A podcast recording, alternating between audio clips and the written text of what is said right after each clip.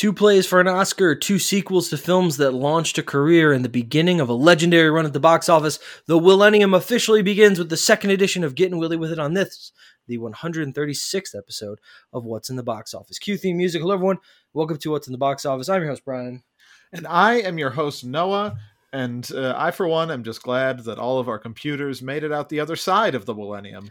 Thank God. It, uh, I think I think what it was was that computers wouldn't shut down. You would just be uploaded all of Will Smith's catalog, like what uh, ah, U2 did, like with, that U2 album. Yeah, yeah, I'm exactly. okay with that.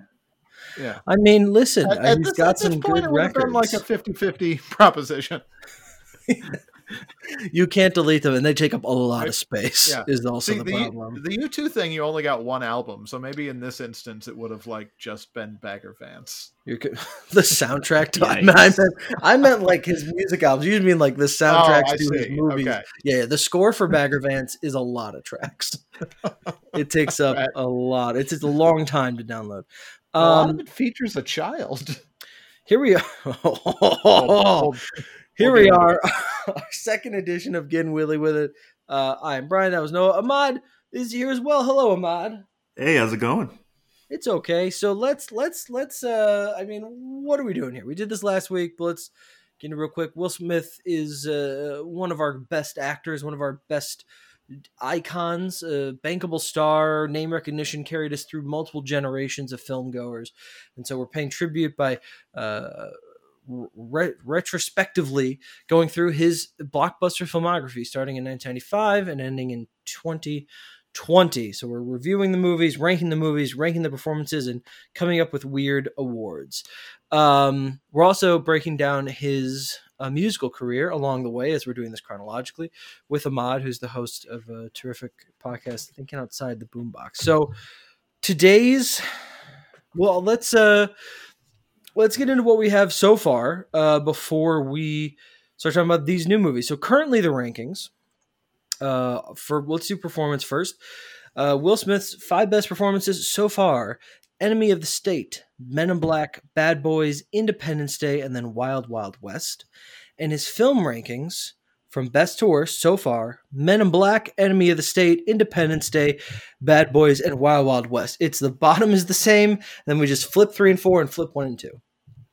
That's how we do it here. That's that how simple. it's that simple. That's the formula we've discovered for critiquing Will Smith and his performances. The movies on today's episode, we're we're starting with the year 2000. Um, as I mentioned in the intro, and I'll talk about more as we get to the movies, this is a, transitional period for him.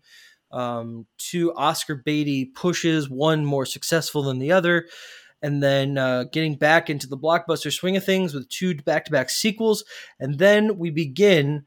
Uh, uh, well, it really begins with Men in Black 2, but really, it it begins his original independent, not independent, but just original blockbusters, uh, his huge run. So we're starting with The Legend of Bagger Vance. Then we have Ali, Men in Black 2, Bad Boys 2, and I Robot. So Whew. Let, us How was this group of movies for you guys? Without getting into specifics, in general, Ahmad, how did you feel after watching these? Obviously, not as good a group as the first one, but summarize your your feelings about these five.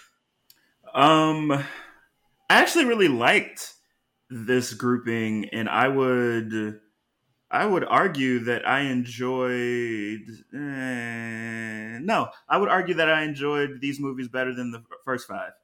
As wow. A, as a um, that's shocking to me. That's surprising. yes, very surprising. Wow. well, let's get into that. Noah and I obviously have stated our opinions as we say that we're shocked by that opinion. So Let's get into it then. The Legend of Bagger Vance released November 30th, 2000, directed by Robert Redford, starring Matt Damon, Charlize Theron, Will Smith, and Jack Lemmon. It had a 43% on Rotten Tomato. Well, it had. Rotten Tomatoes wasn't around. It has a 43% on Rotten Tomatoes. 47 on Metacritic. It opened at number three at the box office at 11.5 million. It grossed 31 million and 39 worldwide. A uh, variety article from August 17th, 1999 states Sources say Smith's interest was galvanized by the dramatic nature of the pick and the actor's desire to work with Redford. And that makes sense. After Wild Wild West, an inexplicably, an, in, inexplicably commercial affair, bombs, the opportunity to work with a Hollywood legend in an Oscar baiting pick must sound appealing. Theron wasn't a big deal at the time. She had been in some stuff, but she was three years away from her Oscar, four years away from her Oscar. Um, Damon was already an Oscar winner, coming off of Good Will Hunting, Saving Private Ryan, and The Talented Mr. Ripley in each of the last three years. Uh, I get that movies were made differently then. The tide was just beginning to turn on big budget dramas not being as feasible. But the legend of Bagger Vance's 80 million budget begs the question huh? God, 80 million. Our personal history with the legend Bagger Vance. So I mentioned this a little last week, Blockbuster with those leaflets. This, and I'll just being a conscious of movies at this point. I was very much conscious of movies at this point. Um, that I must have wanted to see this. I liked Will Smith. I probably knew who Matt Damon was. I didn't know who Charlize Theron was. Um, and it seemed like you know an Oscar baity picture. I never saw this, and then it's supposed to be bad, so I just avoided it uh, with its negative reputation. So I had never seen this, but I was it was certainly in the consciousness, and I'm actually surprised that I hadn't because this was during a time where I saw anything and everything I can get my hands on as a kid. Uh, Noah, have you ever seen the Legend of Bagger Vance? Did you know it existed? I I did know it existed. I'd never seen it. I uh, I said this uh, I said this to you a little the other day. Uh, my impression of it, like I didn't really know anything about it. I just always kind of assumed it was like a a solid mid tier drama. You know, it's got a it's got a good cast. It's just like a like a period. If you could give an example of a like, solid mid tier drama, if you could think of one, what would be a good uh, example? The most recent one I thought of was Lawless the uh, John Hillcoat Tom Hardy movie? Yes. No and I were trying to think of one. I thought of American yeah. Made. Um, also good. Ahmad, what about you? Legend of Bagger Vance, not thinking of a mid tier okay adult drama. Um, I had never even heard of this movie. This is probably the most wow. the most green I w- will have been for any of the Will Smith movies we're gonna watch. Um, don't think I had even heard of the title.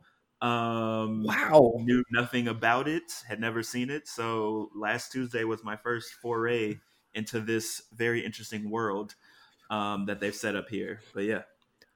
You and I had different interests as children, I think. For sure. I mean, I was, you know, Miss Congeniality. This is 2000 was a big year for movies for me. Oh, Miss um, Congeniality was great. Came out in 2000. Castaway, The Grinch, Meet the Parents. Uh, all right, so let's get into it. Ahmad, I'm going to start with you because I'm kind of nervous. What did you think of the Legend of Bagger Vance? Uh, not great. Great. um, okay, great. I, I can work with the rest of this episode. Great. All right, no no problem. Yeah, this is this is not uh, one of the movies that made this round of movies better than the last one. This is, I mean, well, kind of because I still thought it was better than Wild Wild West. So technically, it, it helped me. Like, I mean, you're you're That's, definitely you're definitely correct. But I would watch Wild Wild West a million more times than this agreed. movie. Agreed. Yeah. Yes. I, but yes. Um, I don't. I don't know about that. Definitely. I mean, it's a competently made picture. No, it's not. It, it is. It's not. no. It's it's it's completely in. I here's here's my here's my one sentence review of the Legend of Bagger Vance. Okay, great. I don't think this is the worst movie I've ever seen, but I'm not sure. okay, so let's break down the okay, let's start with the positives, I guess. You okay. know, uh Matt Damon's pretty good in it. Agreed. I love seeing Jack Lemmon. You do you remember Jack Lemmon Ahmad? I showed you uh some like it hot.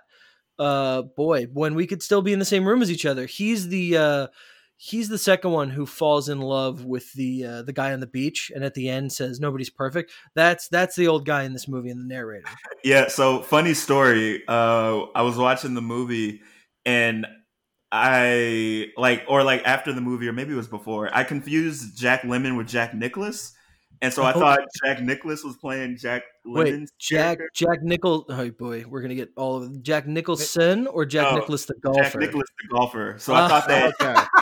I thought that he had made a cameo Right, right, right. The big golf movie. That's funny. That made sense. Sure. Then I was like, like oh, Charles Jack- Barkley in Space Jam. Yeah, But Yeah, but uh, I, I'm I'm always thr- it was actually Jack Lemmon's last movie. He died like a year later, um, so it was actually very for me knowing that it was very poignant. The ending Mm-hmm. of him like walking off to meet Will Smith in the afterlife, uh, which I think is a way we'd all like to go. You know, Just a beautiful sunset. Will Smith, a young waving, come on, be like, oh, cool, I'm friends with Will. This would be great. Um, but uh, I, he was great. I mean, you know, the golf courses were nice. Mhm, mhm. I, I think that I- might be where think- I run out, but I th- I think that uh, you know I don't know where you guys are at on televised golf.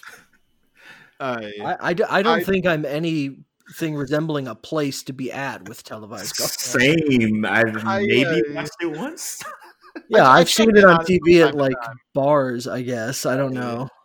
this is mostly when I'm at uh, like if I'm at my dad's house and he has cable, and so I'm just like flipping through channels. I don't see. Oh out boy, I when I was a kid and I used to go to my friend's house and they had cable, I'd be like, "Ooh, great! I can watch the Golf Channel. I I'm just cannot uh, wait. You have cable? No way. What channel is the Golf Channel? Just saying. I check I check in on it sometimes for the major, Check in Uh, on it. and it always kind of bugs What's me that like there's a to? there's a ton of there's a ton of people playing golf at once so it's just like you it just cuts between them all like Yeah. all the whole time i and i really think that this system where three people are playing golf and you just follow them the whole time much better I agree. Oh, okay, sure. It's like mini golf. You wait your turn. Whoever's closer goes first.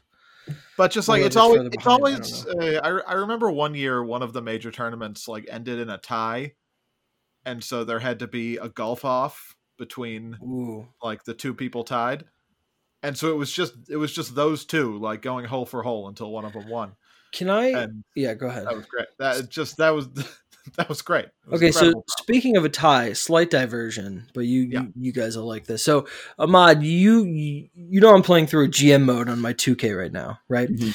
So ev- at the beginning of every season, the owner asks you, "Hey, there's there's these rule changes that are going to be proposed. I want to get your thoughts." And this last one that came up, which I hadn't heard before, was um, next basket wins at the beginning of an overtime. The next team to score wins, and I was like, "No, What do you- can we not play for five minutes? What do you mean next basket win? Jump ball? Well, they won, I think. I mean, yeah it's gonna be yeah, Two K, two K has started to get really loose with the like rules that they uh, they Yeah. proposed at the beginning of the seasons. Yeah. One of them was abolish the shot clock.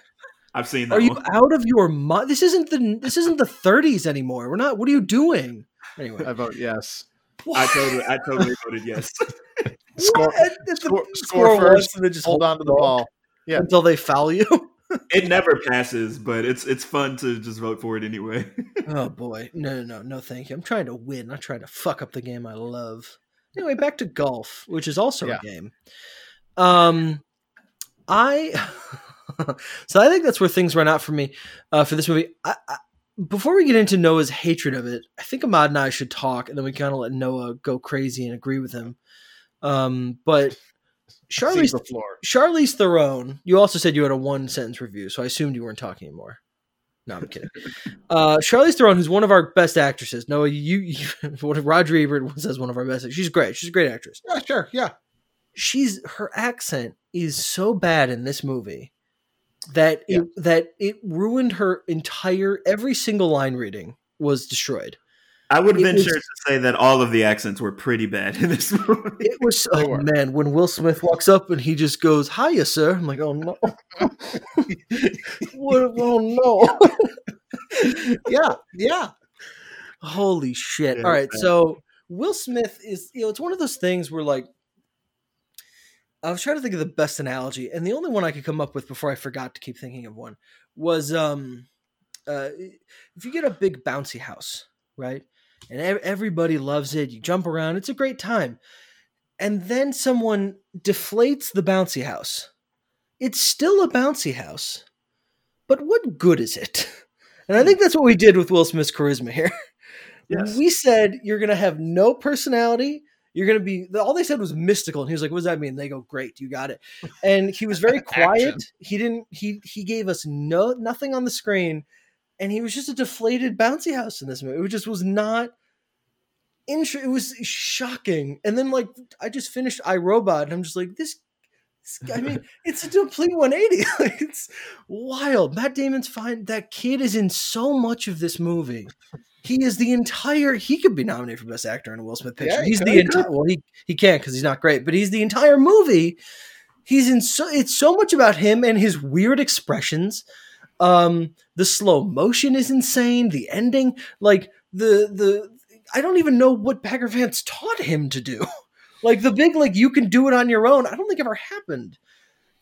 Oh God, Ahmad, and also just obviously like the big archetype of Will Smith's character and what that represents is just. I mean, Yes, Ahmad, that's, what did- that's exactly what what I was. think about the movie? So there were there are two key parts of this movie that immediately just like made it a big no. So no for me. So first off, where what's the setting of this movie? Like where is this? Oh, Post post Civil War South Oh, in it's uh, South. Savannah, Georgia. oh, okay. Jo- oh of course, it. Georgia, That makes it. Savannah in particular. Georgia. So the it's the 1920s Uh-huh. in in Georgia, and the complete lack of like race relations in this movie was very weird and off-putting. Like the very first instance when Will Smith comes up, Matt Damon is like, "Oh yeah, just go ahead in the house and make yourself a sandwich if you want." Yeah, was, yeah. It's like a, Classic interaction with a stranger. I was like, "What?" he's like a passing. Yeah, yeah. He thinks he's like like a poor wandering man. Yeah. yeah. Yeah, and like the movie just completely ignored what it was likely like, like the relations were like between black people and white people, especially in this time period, especially in the South, but like seemed completely unrealistic that like Will Smith would have been this guy's caddy and nobody would have had anything to say about it. That like It's like this. Nobody like, had anything to say, and they expect, and that's that moment especially where they expect us to give Matt Damon credit. Like that's like a character endearing moment mm-hmm. where he goes, "Oh, hey, how's it going? Just go on in and have a sandwich." We are like, "Oh, that's cool." He just he treats him like everybody else. It's like I'm not giving anybody credit. Don't that's, don't, don't have that be a character development yeah, moment. that's an insane thing to do for any person. yes. It's not. It's, it's not like like, a- oh, he's not racist. It's just oh, he's like weird and like a devil may care. Yeah, it's like it's like twelve o'clock at night, and someone's just passing through, and you're like, "Hey, do you need food? Go in and get some food." Be like, no, excuse you, I'm on my way home. This this movie in that way was kind of the exact opposite of Wild Wild West. And that that was just like Yes, a it was- benign right. comedy that made sh- like made sure like listen we we need to be accurate with the slurs. yes, they we can. definitely they definitely want to And make this that right. was like a supposedly a prestigious drama, and it's eh, don't worry about it. He's just a guy. I mean, there's That's there's not that's not part of it. it's even like the first time we see Matt Damon, he's playing poker with with black people. He's like he's you know Mhm. he's he's he's in like this, and he's like throwing off quips to the kid, and he's like, "Hey, kid, calm down." Like it's a very it's it's a strange thing where a movie from this era decides that we should just like completely ignore that era in general like well then don't set your story here because it's it, this isn't a f- i mean this is a fairy tale but it's not a fairy tale the thing with with bagger vance too is like i thought we would get some kind of explanation and that moment where he goes into the woods at the end when at night and he says like he says something like um what does he say to Matt Damon? Where he goes, uh, he goes, I don't know. And he goes, don't you? Something where I thought that it, he was going to be like a platoon buddy who died in the war. That he's like Yeah. imagining. I literally thought we were going back there because he had a line where he was oh, like, that would have "Oh, been I," better. where he goes, "Oh, I think you know." He had a very, and I was like, "Oh, this is it. We're getting like the big reveal at the end." Right. And then nothing. He was just then he walked off onto the beach and stayed there for ninety years till Jack Lemmon died. Which reminds me, this isn't post Civil War Savannah. It's post World War One. That's Right, true. right, right. A little better. That's true. Um, but yeah, that's there's there was no, and I I realize we're not in in my segment here. I'm interrupting, but there was no reason for Bagger Vance to be there. He just showed up. he showed He up. was, He was just some angel who was like, "I'll help the sad golf man." I truly don't remember anything he told him to help his game, except for like he said, "Why don't you use this club?" And Matt Damon was like, or no, I'm sorry, Junuh. Right. Really? Yes, Junuh. Junuh. The names, the Yeah, names. Oh, Juno. Juno was like that club, but that won't work. And Wilson was like, "Mm, give it a shot, and then it worked immediately. And then like other than that, it was just him being like, "Hey, listen, Juno, you're getting a little crazy. I mean, you have fans and you're being nice to them. Can't you ignore them?" And he's like, "You know what? You're right. I should." And then he hit a hole in one, and it was striking. Ahmad, anything else about this movie that upset you or just that you hated? Uh, and then we'll let Um, Noah tell us what upset and, and angered him. the main other thing which uh we kind of mentioned is the the whole like magical mystical black person stereotype um has been used a lot in like other movies and it's just Yeah. it was never a good idea it never will be a good idea it doesn't matter who the the actor is it it's never a good idea and it didn't it didn't work here it was just this whole movie was like wow I did think that Matt Damon's performance and like Will's performance in a weird way were like I still kind of like enjoyed seeing them on screen. Like everything that they were doing was just so weird that I- it was an odd movie. It it, I th- it it might be the first instance of that uh, archetype. I, Spike Lee used it as uh, like one of the first. I didn't actually click on the link, but I think one of the first references of that happening. But um, by the way, it has worked one time, and that was Bruce Almighty, and that's because he was God. he wasn't a magical being, but he was God. But um, I, I had the same reaction to just seeing Will Smith and Matt Damon because Will Smith certainly anymore doesn't make movies with huge people. But I was just looking at them on screen together, and I was like, "This is weird. this is strange seeing you two share a frame." Um, but also the thing about Will Smith's performance and adds to the the the the magical black character thing is he's always smiling in this movie. Mhm. He always has a very soft, quiet. So there's nothing else on his face. It's a very weird. He's smiling and asking for shoes. It's it's it's straight up crazy that like he's just a smiling Joe, like Yeah. helping out Matt Damon. I'm like, oh my he's doing he's doing a voice that I'm not gonna do, but we all know what voice he's doing. You are tr- truly, he truly is. dude. The way he, the way that, oh my, he's so, he, oh, and then he's like doing it for five dollars. Like, come on, like there's so many things here. Yeah. Uh, all right, Noah, go ahead, tear into it. All right, uh, real quick, One of a, the uh, a worst short movies, if a not short the list of- worst movie you've ever seen. a short list of names of characters in this movie: Rannulph Junuh, Adele Invergordon. Uh, the vi- the villain's name is simply Nescalusa. I want to talk about Nescalusa for a second. Who was the villain? Uh, he's the guy uh, you Like may in remember Charge of originally. the town. or- yeah, kind of. Originally, the plot of this movie was that Adele Invergordon is going to lose the golf course. She sure that is. Daddy built, and this cabal of men wants to buy it from her, and so she has to raise the money in the talent show. Uh, but they they aban- they abandon that plot somehow after thirty minutes. Uh, like they fully set that up as the plot. Like Yeah. we, we need money, and here's how I'm going to get the money. And then as soon as she does that, that's done. But Nescalusa is the guy who like leads that mob, and who then at the town hall meeting, when they're suddenly just arguing about this golf and like, well, if we're gonna have the golf tournament, we need to uh, we need to get someone from Georgia in here. Uh, it was uh, Katie and Katie and I watched this together, and she turned to me at that point and she went, "Wait, why is Nescalusa in favor of this now? He wants to buy the golf course." Because it'll bring uh, notoriety to the town, Noah. but he wants to buy the golf course. he has a stated goal in the previous scene. Mhm. I, I mean, I, I'm not as high on Matt Damon in this movie as you guys. I think he was fine. But you love Matt Damon. I do, and like he's made several bad movies. You may remember Downsizing. Oh boy. That other one in the suburbs, Suburbicon. Suburbicon, yeah. yeah disaster uh he was fine uh i think everyone else was at least bad Uh, like that, Will Smith was not good in this. No. Charlize Theron, as mentioned, was just a disaster. A disaster. Uh, the small child, incapable of acting, and was such a was such a huge. There was a period of like twenty minutes in this movie when. I feel like every third line was just him spouting some southern truism. Sure. Like, oh, this this this situation's stickier than a shoofly pie.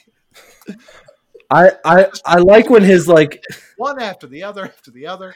There's I like when his working dad, who he hated for working for some reason, literally Matt Damon goes, "Hey, listen, everyone else filed for bankruptcy. Your dad's still working during this depression," and he's like, "Oh, I guess that's true." But like when when his when when he goes, "I don't know, it's not looking too good for Matt Damon," and the kid's like, "Shut up," and he leaves the Yeah. table.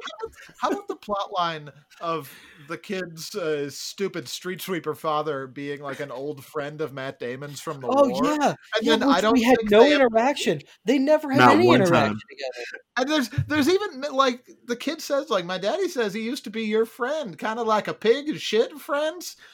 And uh, Matt Damon's like, yeah, he was a good friend. Like clearly there's history there, and it's Yeah, just never explored. never Never explored. Could we talk I, I just before you continue? And I because I don't want this to be the last point. Um, Charlize Theron, very much about to have sex to get him to do that work. yeah yeah that was just her. Does it- not play well today, and I doubt it played well in two thousand. As that scene kept going on, I truly was like, she's about to like slap him and go. You think I would? She was about to yeah, just- or like she's gonna pull back and be like, "Never in a thousand years." Like she's clearly doing a bit, except suddenly she isn't. she was about to go down on him. She was like, "How should we Yeah. start? Do you need anything?" And he was like, yeah, "Nope, I'm good." He was like, "Oh my god!" he's, when he's not playing along, like she gets mad at him and like you came here and started undressing And in front of the child. And then she leaves, and then Matt Damon goes, "You can open your eyes, little kid." And I'm like, "Oh, so you never thought this was going to happen because it got real close to happening." Yeah. yeah, That was I, wild that she was just going to be like, "Well, if that's what I have to do," I'm like, "Is this like them being like she's a strong, independent woman?" I guess. Anyway, that was that was insane. How was much insane. it, was, it went on for so a long and was going to fucking in front of a Uh, child. yeah i i guess just i don't know i don't, I don't want to run down every every single terrible thing No, go ahead. It's fun. the thing that the thing that stuck out to me most as just kind of the complete like philosophical failure of this movie was that it was simultaneously trying to treat golf as a metaphor for the human experience. There's that whole scene Oh where Will Smith is teaching the little boy how to putt, and he's like, everyone has their swing inside of them. You just got to go back and forth and search for it and don't let it go. And that's, and that will guide you through. And then he puts the ball in. But then also there are scenes where someone's like, he got a birdie, which is one better than par. So he scored a point. because, because people don't really know how golf works. Yeah. It's not a super common experience. At one point, what the fuck are we doing? At one point, Matt Damon was like, "All I need to do is get an eagle, and I win." And I'm like, "Yeah, I guess an eagle is like a birdie, but better." But I don't know. Yeah, exactly. And this is like, why? Why is this our metaphor? Why is this a golf movie? I genuinely was on my phone at the end, and then when they were all cheering and like taking pictures together, I looked it up on Wikipedia. and It was like, and they all end in a satisfying tie. And I was like, "Oh, okay, Yeah. great." I completely missed how it happened. I was like, "I'm not." I don't know. It was just a it was a tie. Matt did, like they the two guys missed their putts and Matt Damon made his putt.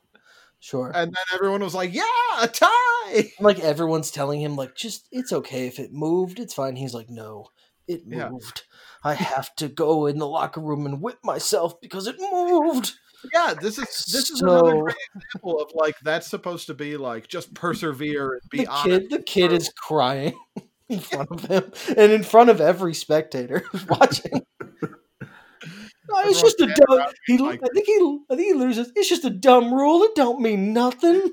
Yeah, I won't tell nobody. Everyone's treating this like the greatest sports exhibition in history. Uh, Like that's just this is no way it's true. It was so bad. Yeah, And if I had seen it in theaters, I would have been bored to tears. I think truly horrible movie. All right. let's. Uh, oh, star ratings. uh, out of four, I'm gonna give because again, I think some parts of it are comp, comp. I'm giving it one and a half. No, you you are marking down the star ratings though, right? Yes, I am. Yeah, okay. Uh, I'm going with one and a half. the four star ranking system is uh, is your thing. It's your preference. Thank you. uh, So this is a genuine question. What is the minimum amount? Uh, I mean, listen. Okay, I'm gonna look up one thing. In in my mind, it's half a star, but I do know that there is at least one instance. Roger Ebert zero stars. I want to see if he ever gave a zero star rating. Okay. Um, because that is because that is what I grew up with his four star system. Mm. It looks like there are a certain amount of titles that he gave. You know, I'm gonna look up one of these. You know, that's a perfect one. I'm gonna look up his review for this. One second, everybody. Roger Ebert, Deuce Bigalow, male gigolo, which he apparently gave zero. Oh no, he gave one and a half to the first one. Was it the second one? Reaches new. Oh, I. th- You know what? There's okay. Chet, take a look at this, everybody. If I click on Deuce Bigalow, male Jiggle, you see that one and a half stars. Uh, Yeah, yes. that's great. And in that same place for European Gigolo, just a simple thumbs down. Mm. Okay. There's nothing there, so I think that that's a zero star rating. So he has given out zero stars, Noah. So you are welcome to as well. As have I. Zero stars. All right, Ahmad. How many stars for the Legend of Bagger Vance? Uh, I gave it a one and a half as well. Yeah. All right. Yeah. All right. Uh, our next film, Ali, released December 25th, 2001, directed by Michael Mann, starring Will Smith, Jamie Foxx, Mario Van Peebles, Ron Silver, Jeffrey Wright, uh, Michael T. Williamson, and Jada Pinkett Smith. 68 on Rotten Tomatoes, 65 Metacritic. It opened number two on Christmas Day, which was a Tuesday, so I'm not doing the weekend. Uh, 58 total domestic gross, 87 worldwide, two Oscar nominations. Will Smith for Best Actor and Supporting Actor for some guy who's washed up and we don't like anymore. Uh, Smith was long in the mix to play Ali as it went through a series of directors. Ron Howard was circling the project in 1998. While filming Wild Wild West together, Smith brought the project to Barry Sonnenfeld, who was considering directing. Uh, Oh my af- after Wild Wild West flopped, Sonnenfeld was not hired by the studio. In February 2000, after being nominated for Best Director for The Insider, which Noah still has to watch, Michael Mann signed on. Finally, in May of that year, Will Smith signed on for a $20 million uh, salary against 20% of the gross. And uh, I'll explain this. Noah kind of confirmed. I believe I know exactly what this means, but I could be wrong because I'm not in the industry.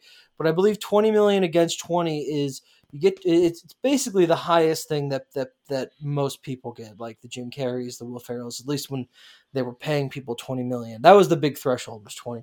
Um, uh, 20 up front and then 20% of the gross meaning after the studio recoups its budget any money made after that any profit money will smith would get 20% of Wow. uh, it, it, it didn't make back Oh. the budget so that's fine right. Okay. uh, he, he he got paid. He played a hero of his with an acclaimed director and an Oscar bait pick. So it seemed to be a win, regardless of the financial thing. Because I think this costs actually no, I, I don't know how you'll feel, but I think it costs close to or over a hundred. I I don't know. I mean, it's like a big long epic movie, so sure, a hundred. Um, let me see here. It cost yeah, like 107 to 110, something like that. Um, all right, personal history with Ali. Uh, I've never seen it. I've always wanted to. Again, came out when I was 10. I probably wanted to see it, uh, but I didn't for whatever reason. Maybe because of the R rating. I don't know. But uh, I've always wanted to see it since I never got to. Uh, Noah, have you ever seen Ali? No, never seen it. I was one of the movies I was most excited about going into this. Yeah, because I'm a uh, I'm a big Muhammad Ali fan. Are you? I didn't know. Yeah, that. maybe not maybe not like fan necessarily, but like admirer. Sure. I guess. Who isn't? Like I couldn't. I don't know that I've seen any of his fights, but just like I I really respect who he was as a dude. Yeah. Uh, and so I was really interested in seeing this movie. Uh, Ahmad, what about you? Have you seen Ali? Yeah, um, I think I I had seen it a couple. I want to say two times uh, back in college. Um, really liked it then. really like it now. So I was excited to be able to watch it again because I don't think I've Yeah. seen it since college actually. Um. All right, so let's talk about it. I liked this movie. I didn't think it was great. Uh, I think it's a little flat story wise. It you know. It, it's it's it's for what it is. It's pretty by the book, and he was anything but uh, Muhammad Ali. Um, I think Will Smith does a very admirable job. I think he's good in it. I think it's hard to get past that it's just Will Smith, but he is very good, and he's just a great actor anyway. Uh, Michael Mann's filming style is great. Jamie Foxx is great in this. Uh, he's very, very good in it. Um, Jada Pinkett's good in her like one scene. Uh, I was surprised and glad that they showed so much of uh, Malcolm X at the end of his life in this. I thought that was really important to the story and to him. Um, obviously, Michael Mann knows how to really shoot a camera and the opening montage is just incredible. Him with the the, the speed bag and that's it's that's just a stunning opening. And I really thought, okay, we're in for something. But uh, no, once it's settled down, it, it's very A to B. It's there's not a lot of forward momentum. I think it's a little long. I think he runs through the streets of Africa for about 80 minutes. Um, but it, it's a little long. But uh, and the boxing scenes, I, I might be spoiled because of Creed, but they, they really don't stand up. But um, but Will Smith is good in it, and the movie is good. It just didn't it didn't blow me away like I wanted. Uh, Noah, what about you? Yeah, I mean, I think there are. Uh, I really liked the parts where Will Smith was like promoting fights. I think when he was when he was doing his uh, Sure. you know his poems and like his trash talk and stuff. Uh, I thought I thought was like when he was at his best in the movie, and when the movie was at kind of its most interesting to me. I really want to see. Like, I guess he's probably too old now, but I would have wanted to see Will Smith play like Larry Bird in a movie. Just one, just someone who is a Larry Bird. Yeah, one of the greatest trash talkers ever. Uh, Yes, but I just think your casting might be off. I don't care. I think I think I think we'll. I I, wa- I Well, want Nick, I mean- talk this. I want to watch him. Listen, talk. I, I, I, I understand that, like you know, you know, nationalities, race have been miscast for years. I think that's a big stretch. How about how about Kevin Garnett? another You want another, Kevin Garnett to play Larry Bird? I again, you're in the wrong direction. I don't think. another famously vicious trash talker. Sure, I- But like I, I don't know. I just I really don't like biopics. Hmm. They're You really don't. You like unconventional. Like you like Selma. You like like- unconventional ones. I like a movie that tells a story, and I don't think most biopics do, and I don't think this one really did. This felt this felt to me like you kind of said, just like by the books, boilerplate. It is. as though as though they had like a list of bullet points about what makes Muhammad Ali interesting. Uh, and then you just go down the list like this is him being friends with Malcolm X and then we do a Sonny Liston fight Right. and then comes the scene where he meets his wife and then comes the scene where, he, meet- divorces where his he wife. meets his other wife. It yeah is- and then he meets it's there's just there's so there's so much stuff and it's like it's, he he had a very prolific life and career there's a lot of stuff to cover yeah. but you just it to me ends up feeling like none of it like you don't get to sit with any of it and find it find it interesting or find it related like you you said Jamie Foxx was really good in this and I agree like he was acting well Mhm. but I just I I did not feel like the relationship between him and Muhammad Ali was well defined or explored at all. I I- I think a, a, a main, one of the main issues I have with this is like he's not changed by the end of it. Like by by the end of the movie, he's the champ again, right? And he's proven himself in the boxing world, and, to a larger extent, he's proven himself culturally and politically. That but but that also isn't solved by the end of the Rumble in the Jungle. That Yeah. he's proven himself politically. That happens well before. Um, and so the ending when he's back on top, he was on top at the beginning of the first scene. Like you know, the in the first twenty minutes, he wins the the, the crown. Yeah. and then we just get back to that place. So he hasn't. Ch- the end of the movie isn't him creating a big change for himself, becoming a different person. He's he's really, especially title wise, the same person, and he is the same person. He is just as is outspoken and and gone through hardships all his life. Um, Uh, but I do want to hear uh, Ahmad w- on this second viewing since college. Uh, what did you like about it? What's what did you think? Uh, I actually really like this movie. Um, specifically, as far as the fight scenes, I really like the fight scenes. I think for Hmm. the time, um, what year did this come out? Two thousand one. 2001. For the time, like the the shooting of the fight scenes was like it was like very exciting. Like I wrote down that like the camera work in the ring for like most of the fights was very like riveting. Like they weren't just shooting it from like the side. Like there were certain times where like the camera was like like directly behind uh some of the or like one of the actors and like they were actually hitting each other which i mean i don't Yeah. know how many boxing Yeah. movies i had watched up until that point but i feel like the the standard was that you just like like fake hit each other and like make it look like you're hitting each other but like they were actually like hitting each other in the face and i think that really made it look that much more realistic um from a from like Muhammad Ali's personal life. Well, first off, I made this joke because I watched this movie and Bagger Vance with Karen, and I made the the joke. I was like, "Why does Will Smith sound like Charles Barkley?" And Yes, like, yes, yes. I never Thank made that God. connection. Holy shit, that's oh really my funny. god, the Oh. entire movie is just I was Barkley. like, "Oh, Charles Barkley's from Alabama. Muhammad Ali was from Kentucky, so maybe he's he's." Just, I think your question should have been, why does Charles Barkley sound like Muhammad Ali? yeah, yeah.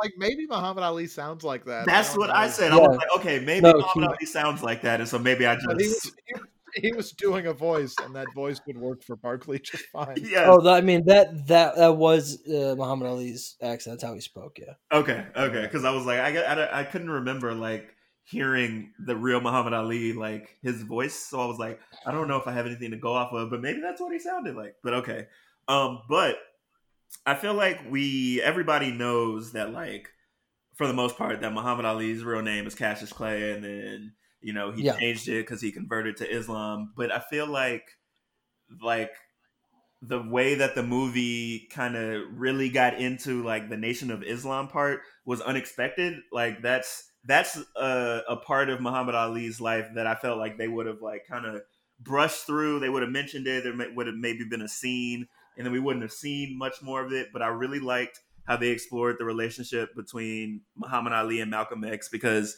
I don't know if I would have really known that they had such a like such a good relationship. Um, I liked Mario Van Peebles' performance of Malcolm Yeah, X. I agree. He I thought good, it was yeah. very good.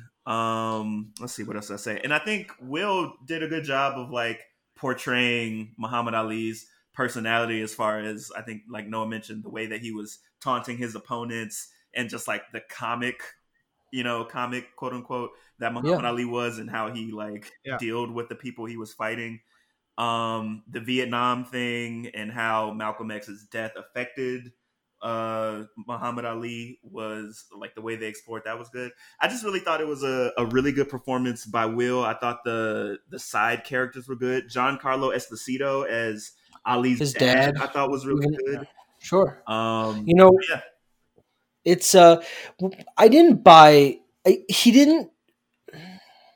The box, him doing Muhammad Ali boxing didn't work for me. It didn't look. He looked like an actor trying to float like Yeah. a butterfly and sing like a bee. you're, you're trying to visually. It's really tough. Yeah, Yeah. greatest boxer of Yeah. all time. I mean, it's it's can't do it, it's and so you watch him it's and you're like, "Is this guy so great?" It yeah, it is. It- I mean, it's like if they ever made like a Michael Jordan biopic, we're never gonna believe the basketball scenes. We're gonna be like, Yeah. no, you look like an actor trying to play Yeah, basketball like Michael real. Jordan. That's At- not. You don't look right. At least, at least that you can kind of like cut around and you know Sure. just show show the bas- the ball going in the basket Sure. a bunch. Bo- boxing is just like it's it's footwork and it's punching and like that's Yeah. kind of it, and you just you can't really fake it. Um, I will say that I loved the uh, the the the production design was great. The one of the first boxing scenes seemed like it was in a, a room with like lights that went on forever, and there was like no, there wasn't like a huge arena. It was very strange. I really liked it. Um, speaking to so two points. I've watched a lot of things about Malcolm X recently for some reason. uh, for my 400th movie during quarantine, I watched Malcolm X for the first time. The Spike Lee Oh, movie, who Giancarlo Esposito is in. He he's one of the assassinators of Malcolm X in that, which is funny that he's in this too. Mhm. Um, and then uh, uh, uh, then recently, and this also speaks to the beginning of the movie because it's soundtracked by that guy who does a pretty good Sam Cooke um, uh, in, in, impression. But uh, I watched uh, One Night in Miami. Oh, nice! Which is the new Regina King movie, Mhm. that, her, her first theatrical film. Um, that is actually, it's really funny because that moment, it's based. So One Night in Miami is a, a based on a play, but it's inspired by um, something that actually happened where uh, uh, Jim Brown, uh, Muhammad Ali, Malcolm X, and Sam Cooke, uh, all in a Miami hotel room after Muhammad Ali beats Sonny Liston. And in this movie, they're all in a hotel room together. Muhammad, there's more people because again, this play isn't that these conversations didn't happen, but it's more about what they would have talked about, what they could have talked about. So in in if you remember the beginning where Muhammad Ali's sitting there with a kid and they're watching something on TV, and then Sam Cooke comes in, it really blew my mind. I was like, oh my god, that's that whole movie. They're all there in the room together. Um, and he he brings Sam Cooke after he wins. He goes Sam Cooke. Uh, he brings him into the ring with him. But um, that uh, when you were speaking about about how you weren't you, you wouldn't have known if they were you know that close. I mean, this movie I was just watching, this being like, God, this one night in Miami is so fucking good. it's so fucking good, and like you know, Leslie Odom Jr. kills it in that movie. He sings uh, at the end, and it's just gorgeous and heartbreaking. And um, and uh, it's a great movie. They're all great. The guy who plays Muhammad Ali in that movie is terrific, and he does a better job than Will Smith. I mean, I, I didn't take that into this, being like he's not as good as this other kid, but he, he's really fucking good, and he's got that the boisterousness of the 22 year old who just won the title. But there were a lot of things in this, and also just in Malcolm X that I were crossing over into this viewing for me. Um, and that just did it better. That took the time to do it, and you know, I think uh, uh, Malcolm X is a biopic that you you would like, even though it spans a bunch of years. No, it does have like a beginning, a middle, and, and a obvious end, um, as we saw in this. But uh, yeah, there was just something a little stiff about the story once it got going. I think Will Smith did a great job. He certainly stretched himself. Um, but there were just moments where I was like, "Oh, this is Will Smith doing his Muhammad Ali." But uh, uh, star star ratings, I'd give. I, thi- I yeah. also, I, just, I also real quick want to shout out uh, the uh, Muhammad Ali Howard Cosell relationship. Oh, it was terrific. It was terrific. because I thought that was really the only effective like relationship built in the movie. Like I I understood that you know Muhammad and Malcolm were friends and that his death affected them, but like they they had two scenes together, I think maybe three, uh, and then like the last hour and forty five minutes was not about uh, him. Uh, but the the Cosell thing like really worked. They had enough scenes, uh, like just bonding together and Yeah. being being people and having fun that I I really enjoyed that. I did, and think this is the last time I'll have to actually avoid saying Jon Voight's name. But Jon Voight in the movie uh, is good when he's doing that personal stuff. When he was at the end narrating the fight, he Uh-huh. was just doing a bad Howard Cas- uh, Cosell impression. Him just Sure. doing this. He's he's hitting him now against the. It was just very much, and he's like screaming like he's down, he's down. Was like, Also, yeah. Speaking of, quick note for Muhammad Ali's corner people, like by round eight or nine of him just leaning on the ropes, getting punched, like he's clearly doing something. Please stop shouting, "Get off the ropes!" because he's got he's got an angle, and like George Foreman's fucking like falling over himself, panting. Yeah. Like, you know, read the ring, guys. did did you recognize um the Ron Silver in this? Noah? Yes, I, Yeah, he's from the West. Wing. uh, I, I picked up his name immediately in the credits. Um, S- speaking of uh, uh, his ringside people, the um, Ron Ron Silver, who was the Italian who was with him, and then Jamie Foxx, they are played uh, in One Night in Miami by uh, Lawrence uh, Gilliard Jr., who's D'Angelo Barksdale from The Wire, Oh, Okay. and and Michael Imperioli. So you'll have Oh, to wow. look forward. Yeah. Um. Anyway, that's a very good movie, and it's on Amazon. Amazon, Everyone should yeah. watch it. Uh, star ratings for Ali. I, I think this is. I'm really teetering between three and two and a half here. Uh, I want to hear what you guys say. No, uh, uh, Ahmad, what do you think? Uh, I gave it a three and a half. I, I really like this movie. Noah, Uh, I give it a two. and I'm going to give it. I'm going to give it. Th- I'm going to give it three. I I I think it's worthy of the three. All right. Yeah, I'm also just very easy on threes. I give threes to a lot of things. Um, all right, uh, our next film. Here we go. So we're back to the sequels. Uh, Men in Black Two, released July 3rd, 2002, directed by Barry Sonnenfeld, starring Will Smith, Tommy Lee Jones, Lara Flynn Boyle, Johnny Knoxville, Rosario Dawson, Tony Shalhoub, and Rip Torn. A 39% on Rotten Tomatoes, 49 on Metacritic. Opened at number one with $52 million over its weekend and 87 uh, million over the five day, 193 million dollars domestically, and 445 worldwide. So the logical sequel for Will Smith. It was Columbia Pictures' biggest grossing film. They really wanted it to happen. Um, there are rumors that uh, they were contingent on giving Ali the budget and the salary as long as he also made Men in Black, but I don't think that actually panned out. Um, but after three commercial failures, though with one Oscar nomination, this just makes sense. The sequel's in development for a while. Originally, the film was this film was very heavy on the love story between Will Smith and Rosario Dawson.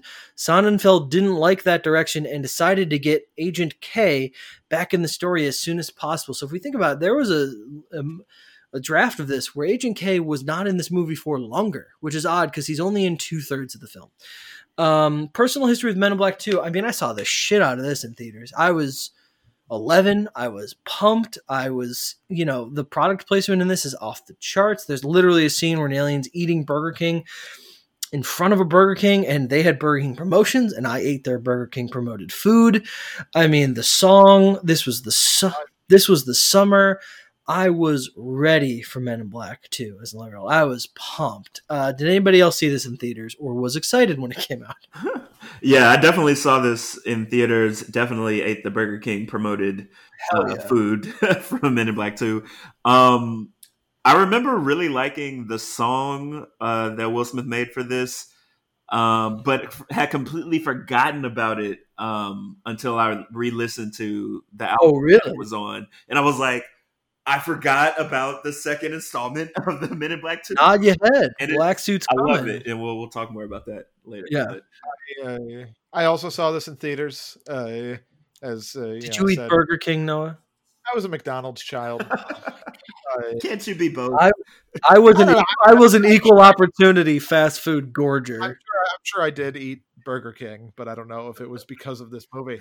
Uh, so yeah, I definitely saw this in theaters. Uh, I'm I'm I'm sure I saw this like I rented this a bunch. Yeah, I've rented. Uh, yeah, I've, I've, rented this a bunch. Yeah, I've. I've but then, in the in the years since, forgot everything. Oh, that's like so a, exciting! Well, now, like a few days ago, if you'd asked me like what happens in Men in Black Two, yeah, I was I have no idea. Yeah, like I I, I guess like they bring K back because he's got to be in it, but like really like what the Vine woman no, I've I have no idea. And then it's like literally as soon as the movie started, and it did like the Twilight Zone thing, and then the little ship, the big ship that's yeah. Uh, a little ship, mm-hmm. like it all it all yeah. came back. I'm like, what's, what's the matter with me? I've seen yeah. this movie a hundred times. Yeah, I have too. I've seen this a bunch. Uh, you know, and the the lot. I mean, it's a logical sequel premise. Is like, let's bring K back, and isn't it funny that he doesn't remember how things are, and he's asking questions. Um, I still enjoy this movie, and I don't know if it's a nostalgia thing that it just all feels familiar because I remember, I remembered beats of this, even though the ending is incredibly lame.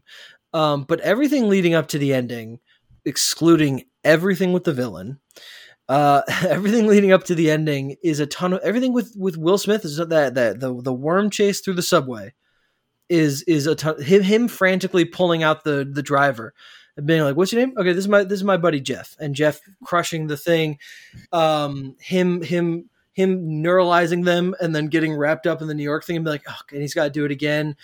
Uh, there are so many lines that like right before they happen. There's that line where uh, Kay is driving the car, and he doesn't know what button to press, and he's they're they're flying the car, and Will Smith goes, "It's like a Game Boy," and he goes, "What is a Game Boy?" And he's like, "You yes. don't move." That I remember that. Um, I remember the way that Tommy Lee Jones says it. I remember Will Smith pointing with his little hand, like right next yeah. to his chest, like you know what, move. I remember so many things and so much of the comedy. I mean, Biz Markie and Will Smith are terrific. That's a terrific scene. Um, him calling him slick him like uh trying to get that girl interested in stamps and her just i like her pulling the money away and then taking the money there's very little things in this that i think comedically work pretty pretty well uh other than that the villain is incredibly boring that ending set piece where they get into mib by the way love that idea just like we have to break into the like the most secure secretive place they do it immediately and then the fight with her is over immediately like it's just it's all those set pieces are nothing. You know, Jay being like thrown up with the vines is nothing. Them sh- shooting the elevator, it's all nothing. The villain is so disappointing and bad, but everything between them works for me. What about you guys? I I I, I disagree pretty uh, pretty big. I don't have the same experience there. I I think it's it's like just kind of a pretty neutral to not great movie, and then in comparison with the first one, just really doesn't work. I I just I think so much of the so much of the charm and things I found interesting and compelling about the first one were gone here. I think it was way sillier than the first. Like I think the the first has like more uh, just more heart and like depth is a strong word, but but something uh, that just this movie felt like a a big a big loud comedy sequel that I found very little of funny uh, and was pretty disappointed by. Ahmad, what about you? Um, I, I like this movie. I, I don't think that it's as good as the first, but I think I don't think it's like that far behind. It was like the the producers of the movie were like, okay, what was everything that people liked about the first Men in Black movie? And they started writing down a list and they were like, all right, let's run all that back. they were like, except this time, you know, Will is, or Agent J is going to be the one teaching Agent K the ropes instead of how it was in the first movie. I agree with you, Brian. Like the comedic, like timing and the elements in this movie are, are so good. Like Agent J when um, he fell on those plastic tubes uh, when the countdown before Rosario Dawson was gonna get blasted, and he's like the countdown is going down, and he's like yeah. tangled in these tubes. Uh, that that does work because it's in real time. He gets like, and you start to get nervous as yeah. he's getting out of it because it's not cutting to anything. So I, I I did enjoy that they let that moment breathe. You know what I mean? They placed the camera they said we're going to count down off screen. You have that amount of time to get out and walk over. Yeah, that that I always find endearing for some reason. Yeah. It's very strange in this fast paced edited comedy that they give like ten seconds of him just trying to get out of these tubes. Um, that the worms getting cut in half, um, and having to like like kind of like sew themselves back together naturally. I did write down about the "What is a Game Boy" line because it was hilarious as soon as I heard. I it's so it. I just it's ingrained in my brain. I don't know why. They continued the trend of like Agent J just like completely manipulating people's lives after he neuralizes them, which is just like it's not a thing that I remembered about the movies when I when I like used to watch them, but now that I mm-hmm. notice it, it's like okay, that's very funny. Um, about the villain, yeah, I didn't, you know, I didn't really care about her, but at the at the end of the day, I, I was like, I guess I'm not I'm not even really watching this for the villain. I'm watching this for Agent J and Agent K. Um, Frank Bulldog I thought was a hilarious new sidekick and like uh, piece to add, you know, to the the actors in this. Um, but yeah, so I, I liked the movie. Not as good as the the original or the first, but not not bad in my opinion. You know, I, I realize that I don't find the voiced characters that endearing. Like, I really don't like the worms at all. I Frank, I I liked Frank singing in the car out the window because there was no music behind him, not even a score. It was just him, him with the little suit is whatever, and then him singing "Who Let the Dogs Out" is just dumb. I didn't like that at all. But, but I'm I'm not big into like I really don't like the worms at all. And um, and like Will Smith saying to her, "Don't fall asleep." Didn't like that. Didn't need, didn't think we need that joke. Um, you know the Will Smith saying the last suit you'll ever put on again is very is and then walking saying the and him walking off.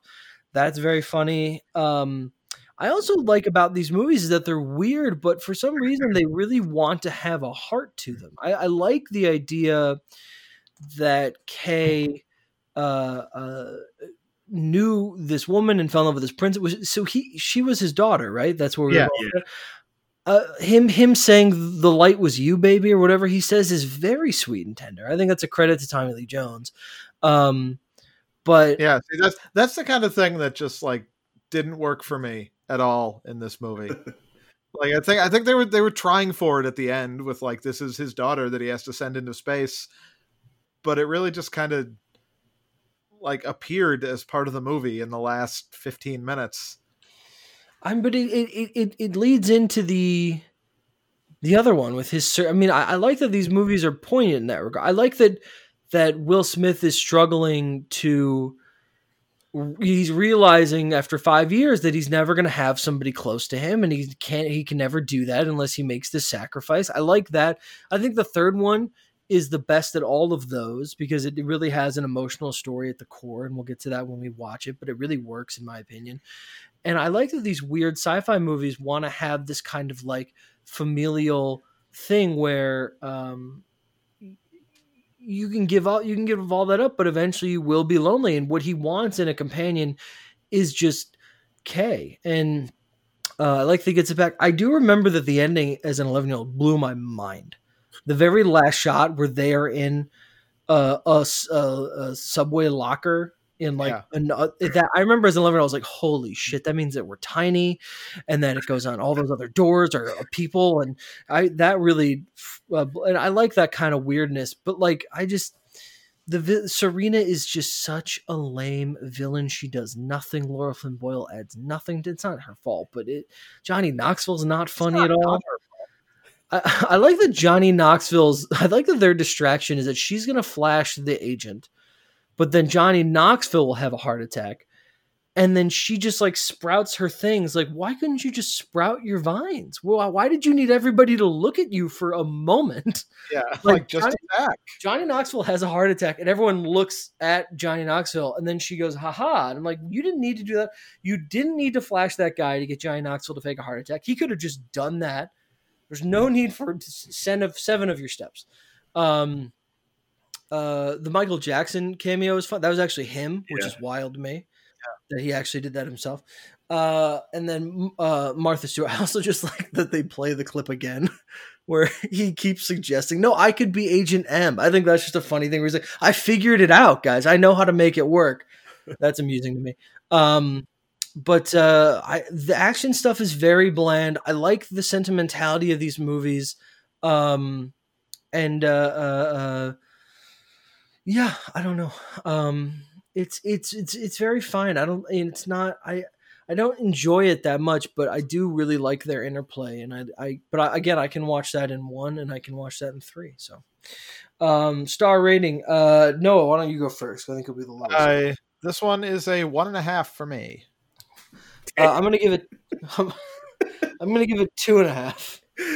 Uh, I gave it a half star under the original. I gave it a three from me. All right. All right. Yeah, so far this has not been a uh, strong run of movies for me. Well, me. let's see. Let's see if it picks up here with Bad Boys Two. I don't think it will. I have a feeling it won't. For me. I have a feeling. I have a feeling Noah's gonna surprise you, man. okay. July 18th, 2003. Directed directed by Michael. Oh, now I'm worried about you. Right. Directed by Michael Bay, starring Martin Lawrence, Will Smith, Gabrielle Union, Jordi Mollà, uh, Peter Stormare, Theresa Randle, and Joe Pantoliano. 23% on Rotten Tomatoes, 38 on Metacritic. It also opened at number one with $46.5 million. It would go on to gross 138 here in North America and 273 gross worldwide. The second, and just so everyone's aware, I also used the Roman numerals Yeah, yeah. both these movies did You got it. uh, of his back-to-back sequels obviously less successful commercially and critically uh, even though i mean critically not by much but smith is pretty clearly having more fun here than in men in black 2 uh, these two projects can possibly represent smith getting back into the public consciousness with two broad sequels to previously well-liked films after three films in a row failing to connect with audiences he hadn't starred in a broad four quadrant success since the first men in black which had come out five years uh, before Men in Black 2. Uh, and after he got his box office group, yeah. Four quadrant success. Explain that. So four quadrant is it hits every target. It's family. It, it can hit the the old, young, male, female. I don't know if that's the actual four quadrant, but it, that makes sense in my mind. But it's basically any any demographic will go for it. Men, women, elderly people, teenagers, adults, children. They can all come and Mhm. see it. It doesn't apply to men. It doesn't apply to Bad Boys too. It applies to Men in Black too. Um. Uh. Blah, blah, blah, blah, blah. But av- okay, so. Um, and after he would get his box office groove back, he would go on one of the more impressive runs in film history for the next six years, including the movie we're talking about next. He would make six diverse, original, relatively, and very successful films, all sold on his name alone. Also, between this and The Matrix Reloaded, the summer of 2003 was absolutely the summer of highway chases. Uh, personal history with Men in Black 2. So I, I mentioned this when we talked about the first one. I had seen, um, I hadn't seen Men. Uh, Bad Boys. Bad Boys 2. I took a while for me to realize, and for you guys too, or are you just letting me go through that? No, I, I mean it was that was only the second one in quick succession. Did I do that twice? I thought that was the first one. Oh, right, because I said personal history with. Yeah, okay. Um, I hadn't seen the first Bad Boys, and then I, I had a friend who was older, um, and so I went with him to see this and American Wedding that summer, which was very exciting for a twelve year old like me. I was like, "Ooh, these these are R rated." So I had seen this in theaters, and uh, and whatnot. And I think I loved it then. Did any of you see this uh, in theaters, or just even? I, I know you both have seen it beforehand. Anybody see it in theaters? Yeah. Definitely not in theaters. My first R-rated movie was Team America: World Police. Wow, the Uh, year after this. yeah, uh, and I wouldn't see it until much later. I don't really remember I when. feel like I must have Uh, shown it to you. Yeah, probably. Like I don't think I've seen this a ton, but Uh-huh. I I know I've at least seen the uh, interrogating Reggie scene several times. Sure. A Uh, scene that Roger Ebert has a huge problem with. You can Okay. re- you can read his review, but he really doesn't like. He hates that scene. Wow. well, You should really read. It's very yeah. He he, the, he uh, doesn't- like the the modern politics of it aren't good. that's what it is. He he doesn't like a youth being called what he's called in that movie. he's like, why is oh, this? Why is this funny? I, I more I more mean the uh, Oh, like the- the, the- politics of it. The the overprotective Sure. father sure. threatening the daughter's boyfriend thing like isn't that is I that think is that not- still plays. Is is is, is No, that not no. allowed anymore? no it's bad. Why? It- it- because because it's not it's not something that we should look at as funny. It's something that like actually happens. Uh, people like people. Oh, because it actually father- happens. Oh. People think his father's like, oh, like I like I thought you meant, like- intimidate the children, right. uh, the, young boys who are coming after my precious. Right. That that's what I was gonna say. Is when you said gendered, I thought you meant like you know the the. I'm sure that whoever the the daughter picked is suitable. You should trust your daughter. That kind of thing. Not not that like because it's actually happening. It's still a funny scene. Uh, Ahmad, had you? I think it like works as like grandfathered in. Yeah. Uh, wouldn't- Ahmad, had you seen? How, you've you've seen? it. I watched it with you. Fucking almo- uh, b- b- basically a year ago. I mean, I don't know. Bad, Bad Boys Two came out right around. Bad Boys Three came out right around this time last year.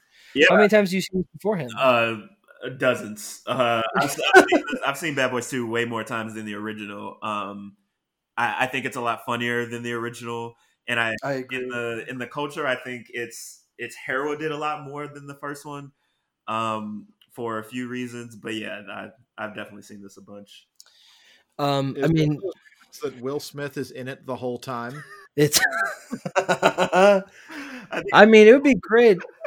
It would be great if you could expand on that. I, I know it's. I mean, it's everywhere. One of the I don't. Did did we watch uh, Hot Fuzz? I know we watched Shaun of the Dead, but did we watch the Hot Fuzz with those the, the British guys? I, I don't know if we did, but but in it, one of the cops goes uh, to this other cop. He goes, he goes, just like Bad Boys Two. What? He goes, you haven't seen Bad Boys Two, and they have to watch it. And the whole movie, the, the same guys who made Shaun of the Dead made which which was a spoof on horror movies, but also a real horror movie. Made Hot Fuzz, which is a send up of action movies, but also a real action movie. And they they've said for you know a huge uh, inspiration was Bad Boys Two mm, interesting. and I mean, you can see why. Like, like one of them, one of their uh, things that they want to do so badly is jump sideways while firing two guns in the air, Got you. and uh, and then they end up doing it in the movie. Um, okay, so Noah, if you're less familiar with this than us, I have to know what you think. Which one of us is right? Okay, uh, miles better than the first movie. Uh, Uh, a little bloated, but really good. yeah, I'm glad you were right. Me too, because Like, I love this movie. There is Yeah. something a, a charm about this movie in the weirdest way because it is the most bloated, self-indulgent Michael Bay movie that could ever be. But god damn it, if it is not like an 11-year-old or 12-year-old or 13-year-old wrapped up in a movie, it's everything you could want in that regard and when you put your mindset in that, it's just the most fun you can have. It's so crazy. Oh god. Um, don't- I don't need like that's. I think that's true. There are there is like a bunch of good action in it. It's it's full of great five minute action scenes that are twelve minutes long. Uh, but what I what I actually found most interesting and impressive about it was that it told a and you know in Bad Boys adjusted terms, obviously, but a coherent emotional story yeah. Mm-hmm. of like Mike uh, Mike Lowry is a bad cop and an insane person, and uh, I've forgotten Martin Lawrence's name. Marcus. Uh, Marcus. Marcus, yeah. Uh, Marcus is like just trying to kind of just do a job and live a life. Yeah, he's trying not to die every week. With- Yeah, and Mike's just like, "What if I killed everyone?" Yeah. and and it's and it's really stressful, and he doesn't like it. yeah. I and that is just that is a through line for throughout that is uh, addressed and resolved and It also i was really impressed by like how just like coherent of a story it told it boy, you should read some of the reviews. People hate this movie or hated this movie when it came out. But the um the the the, the through line what I really noticed and by the way this was also a case of me like actually paying attention to the plot. Um like like at like at the end when they make the bust and they do the thing where they point at each other. I don't think I ever realized that they were pointing at each other cuz they finally like got this thing that they they couldn't get the warrant. They were you know they they they never leave. There's a whole bunch of stuff. They were causing damage, and then they finally did it. It was worth it. And I was like, oh yeah, that's satisfying. Um, but uh, uh, the one of the through lines I really noticed this time was the the the the Jack Bauer or the John McClane effect, where as they were going through it, they were getting more tired and exhausted and mentally drained. Like that scene on the train where Martin Lawrence says, This is the most stressful cop week of my life. And then Will Smith has that great moment that I'll never forget where he has his hand on that cool beanie and just goes, Yeah, it's been a little rough as he's getting up. I just like they go through such a crazy amount of shit. They're like, oh my god, this is one week, and they've gone through 18 chases. The idea that like the idea behind this movie is let's make like the most insane thing and realize that it's happening to two human beings. Like it's an action movie that's happening to two people who like must be sore in the morning, but have to keep going. Um, but let's, uh, uh, Ahmad, how about this before we really get? You know, what did this rewatch do for you? Uh, it just it just reassured myself that Bad Boys Two was better than the original because I, you know, like you said, we saw this about a year ago, um, and I don't think I've seen it since then. But I was like, I, I feel like the second one is definitely the better movie because there was a lot of talk about that, especially once the third one came out. But Yeah, definitely on on Noah's point, like the the relationship between Marcus and Mike, which was already kind of the highlight of the first movie for me, but they just oh yeah they just took it and they just went so much deeper with it. I feel like the the plot line um, that Noah laid out was so so earned. Like it it really made sense. It was like, of course, of course, uh, Marcus doesn't want to be living this life, and of course, Mike Lowry is a reckless cop for like getting into all these shootouts. Um, and Gabrielle Union, it's it's kind of crazy that this movie was two years away from her performance and Bring It On because it's like, how are those two people even the same person? Like, I don't right. what how how can she play both of these characters? Um, that is weird to hear. yeah. Um, I, I really liked her addition into this. I liked how much action she was able to get into. She wasn't just like Will Smith's like love interest. Like she actually had like a a key part in the plot. I'd like that the plot was way more easy to follow than the first one. Like the whole ecstasy thing and the DEA was like, okay, I can actually like follow what's happening. Whereas in the first one, it was like, wait, what's what's happening? What where is I don't understand. Um, Yeah, the, the one is wholly incoherent and it's like it's good because they're good together yeah. but like otherwise is not Mhm. uh, and this one definitely solves that. I will say, in terms of it being easy to follow, uh, the first, I think it's the first big chase uh, after uh, The highway, What- yeah, with the cars. car uh, Yeah. gets the door off. I think there are like five involved parties. Yeah, sure. So like, there's there's her and the DEA. Mhm. There's uh, ecstasy guy, Yeah. uh, Johnny Taps or whatever his name. is. Uh, there's the Haitian pirates. You're right. yes. It's like Do do I don't know about the Haitian pirate, and then there's Miami PD. So there's four. Yeah. there's four involved parties in that chase, and I legitimately had no idea what was going on. um I also like our heroes are there, and I want them to live, and we'll we'll pick up the pieces on the other side. I I also enjoy the villain in this more than I think I do in most of these type of movies. I think that he's I think that he's funny. Uh, he's not menacing, but like I think th- I, I find him with his daughter funny.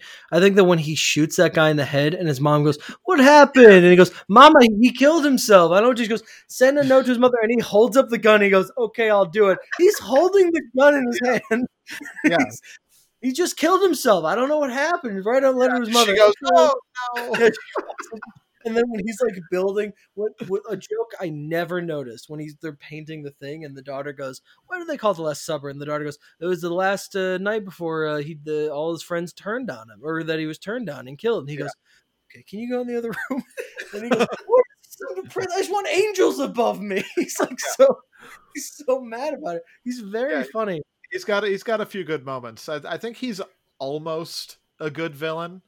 Yeah, I mean he's he's better than what we usually get in these kind of. Oh yeah, like better than like the French guy from the first one. Oh, yeah, Yes. but he, yeah, but he's just he's better in, in than in most of these cop shoot 'em Yeah. ups. Um, I really like it. This mo- before we talk about the action scenes, this movie is so fucking funny. Yes. I mean, except for the scene where they're they're doing the gay panic thing in the video store, like we can really get rid of that whole scene. But um, but like what you you were mentioning the highway chase, and every I could listen to them shout at each other in action scenes for days. I that could put me to sleep. I could. I want that to be a podcast. My ringtone is just them. Martin Lawrence going, "Did you see that?" and him being like, "No shit." I could listen to them do it cards at me. I saw all, Also, all day. like when when Marcus like is shooting outside of the car and then he continues to Oh, shoot as he brings the the gun inside Yeah, yeah, the car. It's He like, shoots the car and he goes, "That's my bad." And he goes, "Shoot outside." It's just okay. The but the highway scene where you say there's so many people. I love Will Smith pointing over the thing and just going, "That wasn't all us." Just wait, hold up. ah, that was a DEA car. And he's just Yeah, like, yeah. like him, him, him having to tell uh, Marcus about him and uh, Gabrielle Union. He's like, "We were." Uh, we got dinner uh, and uh, she, uh, She got she some had the chicken fish. fish. Grouper It was group- yeah, Also, him doing that. chicken. we have to we have to mention uh Marcus being high on ecstasy while they go to the cabin. Okay, well, that let's talk about. Okay, I wanted to bring this up. So before we get into the action, Noah, when we watched Bad Boys, you said I'm looking forward to Joe Pantoliano and Bad Boys 2. How did that hold up? He's not in it a lot, but how did it hold up for you? Uh, very good, but underused. He's not in when it a lot. uh, when he when he sho- when he first, sh- first showed up, and he goes, "The name of your squad is TNT, Yeah. and you're supposed to be tactical and thought through what part of what you did." in his whole scream, it's it's incredible. Uh, Also, him um him doing the uh like wha- a- a- after the corpse scene where all the corpses are on the ground. And he just goes, he goes, see all these people, and now I have to get, I have to get the coroner in here. And you see that these are detectives; they're detecting shit right now. And it's- call people pick up the fucking bodies. Uh, yeah, no, him, him at the captain's house, and I really listened to it this time. Him just like having to react, and just going like, "Oh god," to the photos, and he was like, "Oh no, this is awful." Just him having to improvise that. But Marcus, oh him. Be, okay, no, but go, go ahead with Joe Pantoliano. Go ahead. F- fin- Uh, finish. No, I mean that that was that was pretty much it. He should have had he should have had two more scenes. Yeah. Let's lose let's lose them on tape uh, in the Best Buy Yes. Yeah. uh, and add another scene of uh, Joe Pants getting to scream good. I also thought it was hysterical when uh, not not in the way they meant it to be, but where Joe Pantoliano gets into the airplane hangar and he goes, "I called my buddy at the CIA." Like what? And then he goes, he goes, well, "Don't ask me. They're spies." what? I don't think they need all they need is SEAL Team Six. Apparently, they don't need him to be like they're spies. Like, what are you talking about? Anyway, um, no, the, the scene where he's high is just a, him walking upstairs and was just going like, "Oh shit!" and he just comes out of the room. slowly walking up the stairs. Yeah, really funny. It's really Will Smith is Martin Lawrence though. So Will Smith is hysterical in this movie. He Yeah. is. I mean, the Reggie scene is a classic. Mhm. It's a cla- him pulling out his gun and yelling, "And I'm never going back," and then him just pointing the gun. And the really, honestly, Michael Bay putting the camera behind him, and then the kid moves his head, and you realize Will Smith's pointing the gun at him, and you don't realize it until the kid moves his head. He's like, "What are you doing? You scared? You, you know how to fight?" The kid's like, "Yeah." He goes, "Oh, you do?" so it's so funny. Are you a virgin? Uh huh. Yeah, we're gonna keep it that way. It's so funny. Fun fact about Reggie.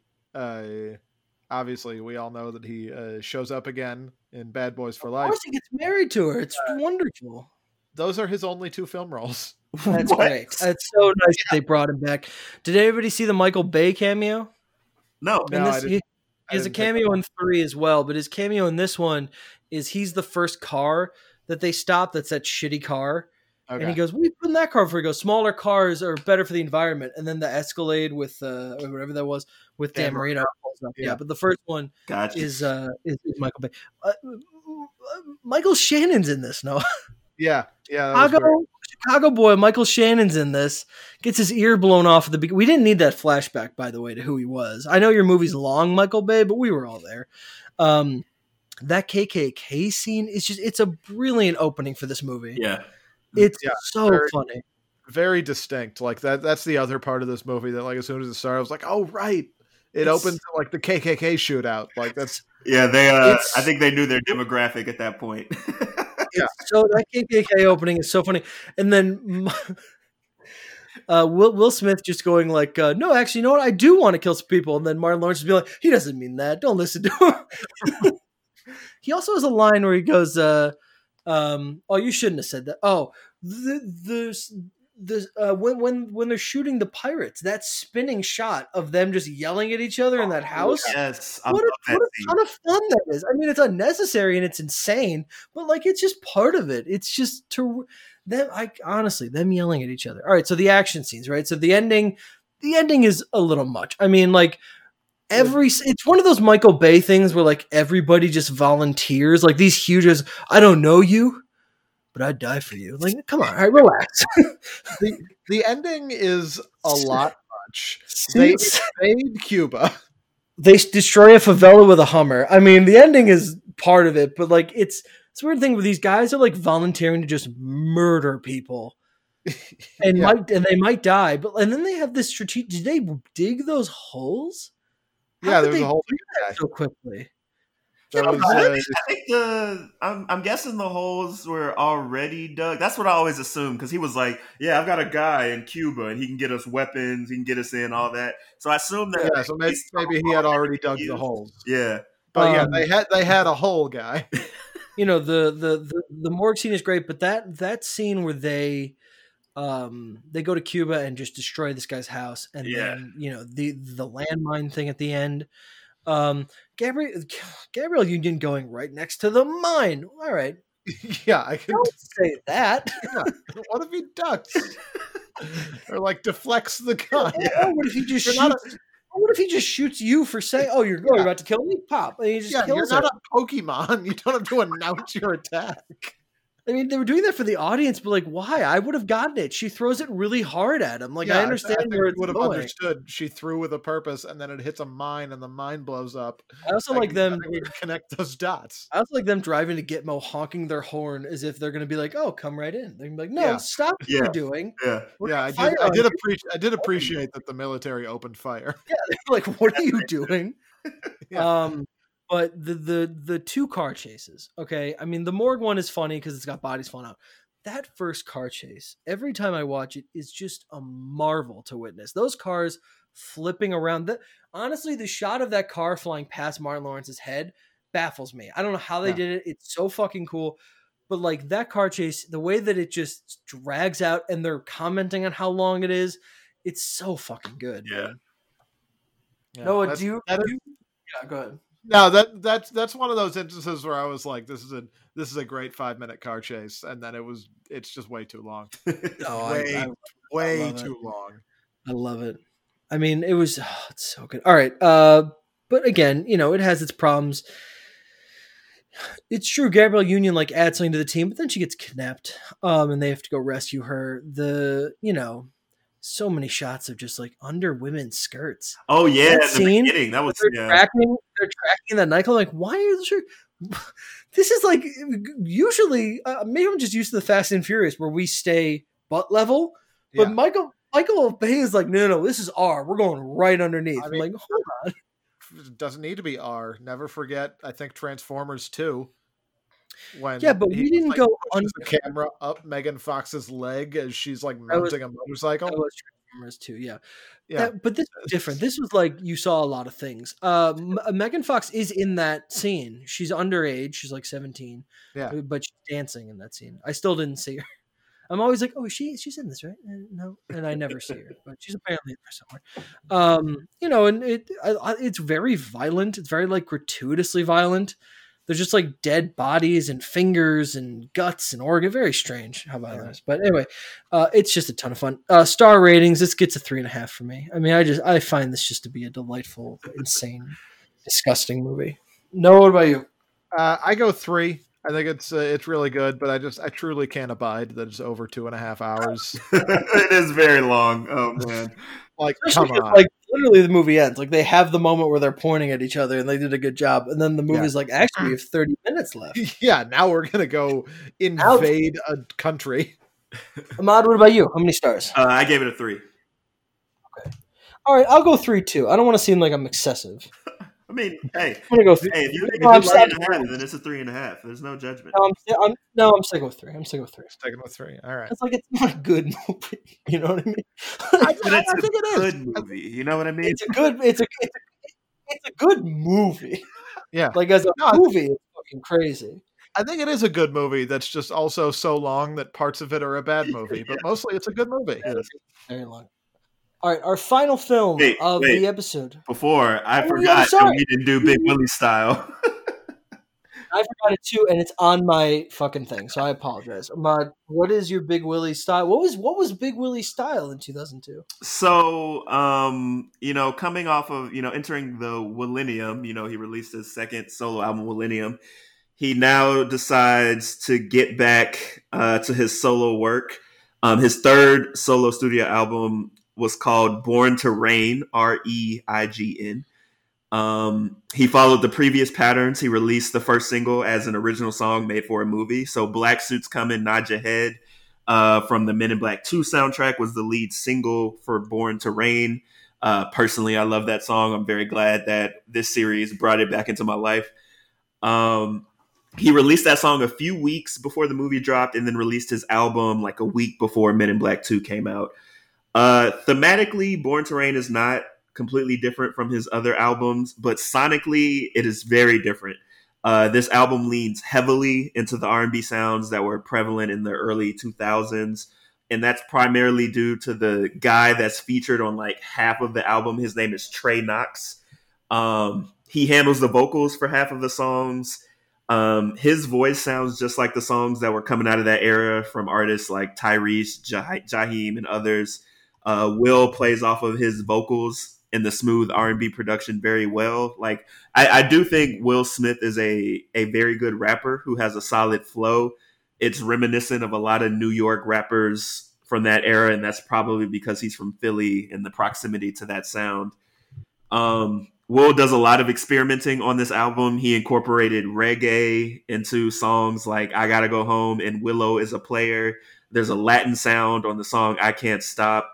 Uh, and the the intro track "Born to Reign" is definitely a harder hip hop sound than we're used to from him because you know he was kind of keeping it very vanilla for the most part, but he definitely was trying to do something different here.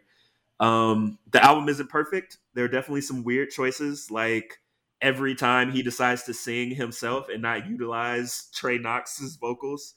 Um, the song Willow is a Player in general is a weird choice because he's like, it's a reggae sound that doesn't really work. And the concept is him comparing his daughter to a player because she's got him wrapped around his finger or her finger, which isn't even necessarily the trait of a player. It, it was just a weird song that didn't land. Um, and how old would Willow be at that point? Uh, like like two, two maybe. Yeah, like yeah super young. so just an odd choice. It's like maybe I, I, guess I guess it wouldn't be less weird if she was older. Yeah, but. true. he just you know he really likes to get his family involved in his music, and that just that wasn't a good choice. um, but I will say um, that he he really is at home when he's like rapping about like like you know nice shit like family. Like there's a song on there called A Thousand Kisses, which features Jada and it features Jaden. It samples a really popular Luther, Luther Vandross song called Never Too Much. It's a very good song. There's also a solid love song on the album called Maybe. Um, this is definitely an album I listen to again, um, which is not what I expected from this album. I I don't think I'd ever heard this album, and I expected to hate it going in because you know it was just like I, I can't imagine this album is good. Um, Will's still pretty corny and should stop trying to sing, but I think he delivered a lot of really good songs that incorporated modern sounds from the time without sounding like he was an old man trying to keep up with the with the young rappers. So I was pretty impressed. Um also, I think I forgot to mention this like maybe earlier, but he released a greatest hits album in November of 2002 which contained songs from all of his solo albums and his albums with DJ Jazzy Jeff. It's literally just called Greatest. I was gonna, I was gonna say because otherwise, two albums worth of greatest hits. Yeah, like I've, I've, yeah, and I've recently heard quite a bit about his musical career, and I don't think there was that much of it.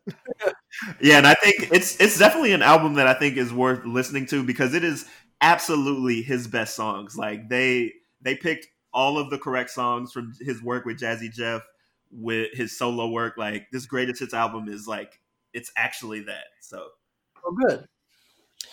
Um, yeah, Nod Your Head's a lot of fun. Yes. Yeah, I I enjoyed that. Uh, I like, the, like the guitariness going on. what you enjoyed? Uh, Nod Your Head. Yeah, just the, like the the whole like guitar kind of rock vibe. Yeah, that's great. I am the was uh, was interesting and very different from the favorite line. line that I still think about even it's not a good line, but he starts the verse by going, "This Serena, right?" so this villain, you know what I mean? Yeah. uh, our last film, I Robot, released July 16th, 2004, directed by Alex Proyas, starring Will Smith, Bridget Moynahan, Alan Tudyk, Bruce Greenwood, James Cromwell, Chi McBride, and Shia LaBeouf. Uh, 56% on Rotten Tomatoes, 59 on Metacritic. Opened at number one with $52 million, 145 million domestic gross, 353 worldwide. This is his first buy. This is the first of his by himself blockbuster run. All due respect to uh, Isaac Asimov.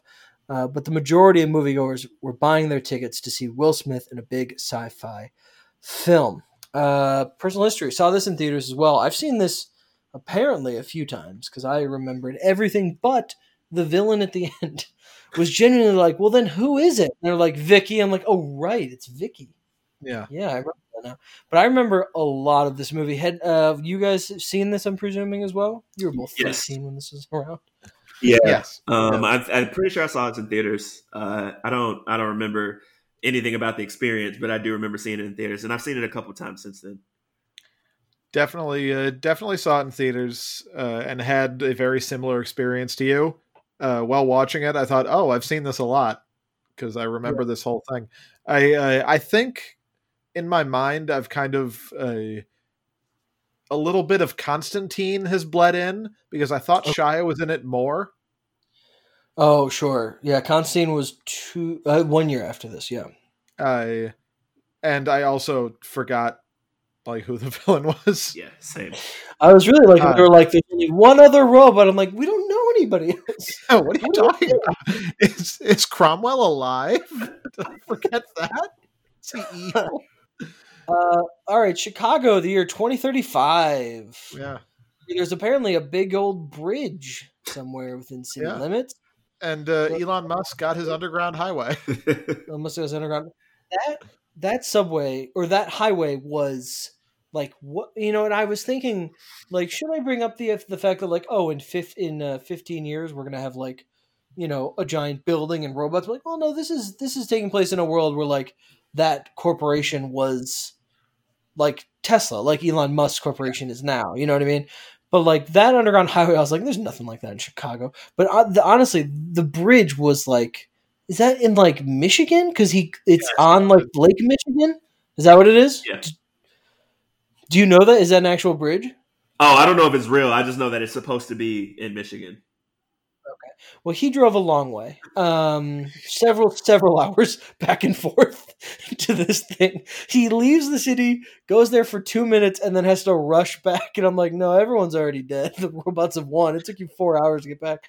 Um, let's talk about this movie. I enjoyed it for the most part. It's not very deep or whatever, and some of the visual effects have slowed down. But I don't know. I think it's fine. Uh, Noah, what do you think? I no, I once again uh, this wasn't a good like ba- this wasn't a good batch of movies for me. I thought it was I thought it was uh, I thought it was pretty lame. Uh, the whole the whole like AI decides that the only way to save humanity is to kill it is just like is one of my bigger pet peeves in terms of like villain motivations. I and yeah, it's just it was it was very it was just very broad and surface level and it's like this this doesn't really bug me but it kind of bugs me how it just couldn't have less to do with Isaac Asimov and his science fiction writings. They they don't even credit him with the three laws. James Cromwell created those. Uh, Uh, yeah, just doesn't doesn't doesn't do it for me. Yeah, it's very very service level for me, and it really is entirely Will Smith's performance. I think he's really good in it. I think that him saying what happened, which I remembered immediately, which made like rewatching this very good, like just knowing his motivation and why he doesn't trust him and stuff. But um, him explaining what happened in the car is he's great in that, and then him at the end yelling to save what's her face Yeah. What what was the robot's name? Why can't I remember it? I just watched this- Sonny. When he yells "Sonny," it's all there on his face. He's fucking Yeah. phenomenal saying that line at the end. Like you could feel every emotion he has. Like he's dead serious. This is not going to happen again. You will do it. It's terrific. Him doing it. Yeah. But Though I I I will say it was a little unfortunate that the specific line was Sonny save the girl. I was, I was like this well, no, the, the the the line he says, the last one he says is her name, and then then then yeah, goes. but he but he he does he does say save the girl about That's what he said in the flashback. No, Yeah, I know, but now now now we're de- now we're dealing with an adult woman. ending. Do this thing. Uh, it's also like yeah, it was not the ending of the book. it's also like the best Terminator. Well, actually, Dark Fate was pretty good. It was the best Terminator we had in a while. Him with that metal arm grabbing that thing, sliding. down. Uh, Uh, Ahmad, how did I Robot hold up for you? Um, I thought this was a an okay movie with a great performance by Will Smith. Um, see, I had a I had a fun fact. You mentioned uh in the last movie, Bad Boys Two, the scene in the the video store.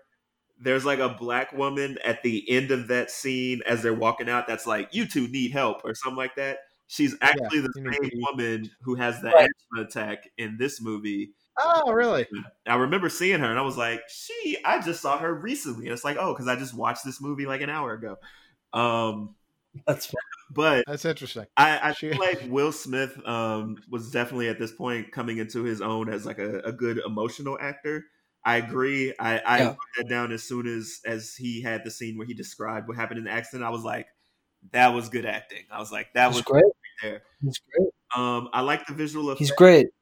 Um, I I liked even though I mean I know Sonny was like a motion captured actor and like his voice, but I thought that like the way they humanized Sonny was good. Like I I enjoyed watching Yeah. Sonny the robot on screen. Um, there was a lot of like cool moments, like when the robot started climbing the building toward the end, when Sonny winked Yes. Sonny winked back at Will Smith or at Will's character. I was like, oh, okay, that was pretty good. Um, this was like I feel like this was the first movie where we got to see Will play a character that had demons, um, and I think that he like acted that out really well. So yeah, it was a it was a, a good performance, but you know the movie as a whole was just like all right, I'd watch it again, but like I'm not gonna yeah, do it. I, I very similarly. I you know I think. uh there there there are moments and I'll call them trailer moments that seem like both trailer but really work for me and maybe it's just kind of remembering them.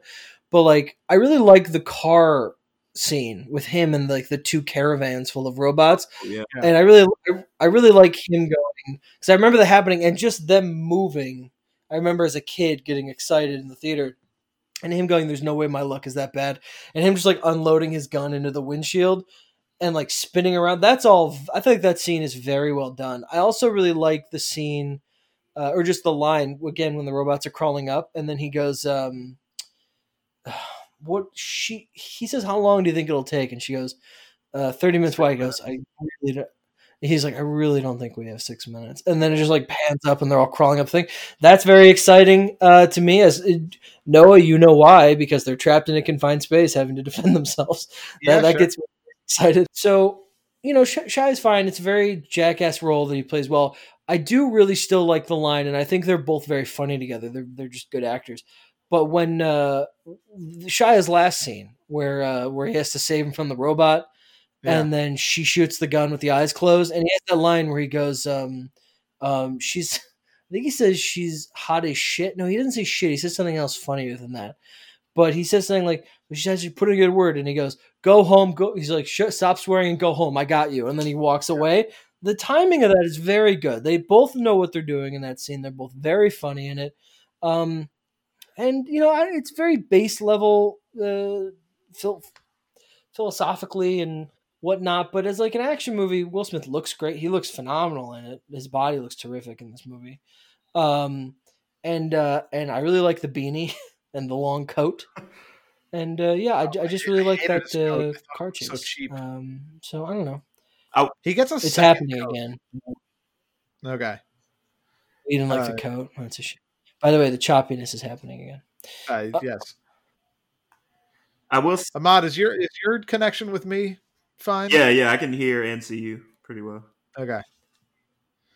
I I think we still don't have Brian yeah. Uh, no, you do, but again, you're you're you're really choppy. Man. Okay. You just uh, me. I'm here. All right. I'm here. All right. Maybe this part will stay in. Uh, I don't know. The the the Shia the Shia of it all doesn't like doesn't work for me. He is really movie, but yeah. yeah. I know, but he's just he's just doing even Stevens, but in this movie. Right. Uh, he is. Yeah. Which like he will he will go on to become uh, a very interesting actor at times later, uh, but he was not there yet. Uh, I also found I it just, strange that he was kind of leading the charge. I agree with a baseball bat when when other people had guns, they were shooting at the robots. Yeah, but like he was he was in charge of the street gang. He's like, "Let's go!" And I'm like, "Why are we?" What? I did what I did appreciate about that is when they start that that fight, and then two seconds later they get overwhelmed, and he has this look on his face like, "What?" And then he's running away instantly. Sure. I did like that. That was very realistic of like, we can do this. Oh, we cannot. We have bats and they are metal. Yeah. Um but uh yeah, I, I it's fine. Let's get to star uh ratings for iRobot. I'm gonna give it two and a half. All right. Uh one and a half for me. Boy, oh boy. Uh two and a half for me. Okay, now on to our awards. The well, not the Willies, but uh, the awardable quotables, where we take a quote from uh, Will Smith's career and assign awards to it. So the first one, "How come he don't want me?" Awards is obviously a, uh, arguably the most famous scene from Fresh Prince of Bel Air, and uh, yeah. what this, this award is is given to the uh, most underrated film of Will Smith's career. Noah, how how do you choose for for this one? You didn't like any of the movies. I mean, I thought uh, I thought Ali was fine, uh, mm-hmm. and Bad Boys Two was really good. Yeah. Uh, for me, my nominee has to be Ali. Oh, because, really? Uh, yeah, because I I feel like Bad Boys Two is sort of a, you know, I, I agree with Ahmad that it just in in sort of, uh, just the zeitgeist. It's looked on as the good Bad Boys movie, uh, and I think is probably properly rated.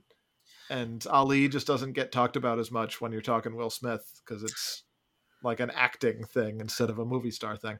It's going to be very interesting because I when we left the theater and for a few weeks afterward, I thought Bad Boys Three was the better one. So I'm really excited to rewatch that again. Uh, I I put Bad Boys Two mainly for the critic score and the Michael Bay of it all. Okay.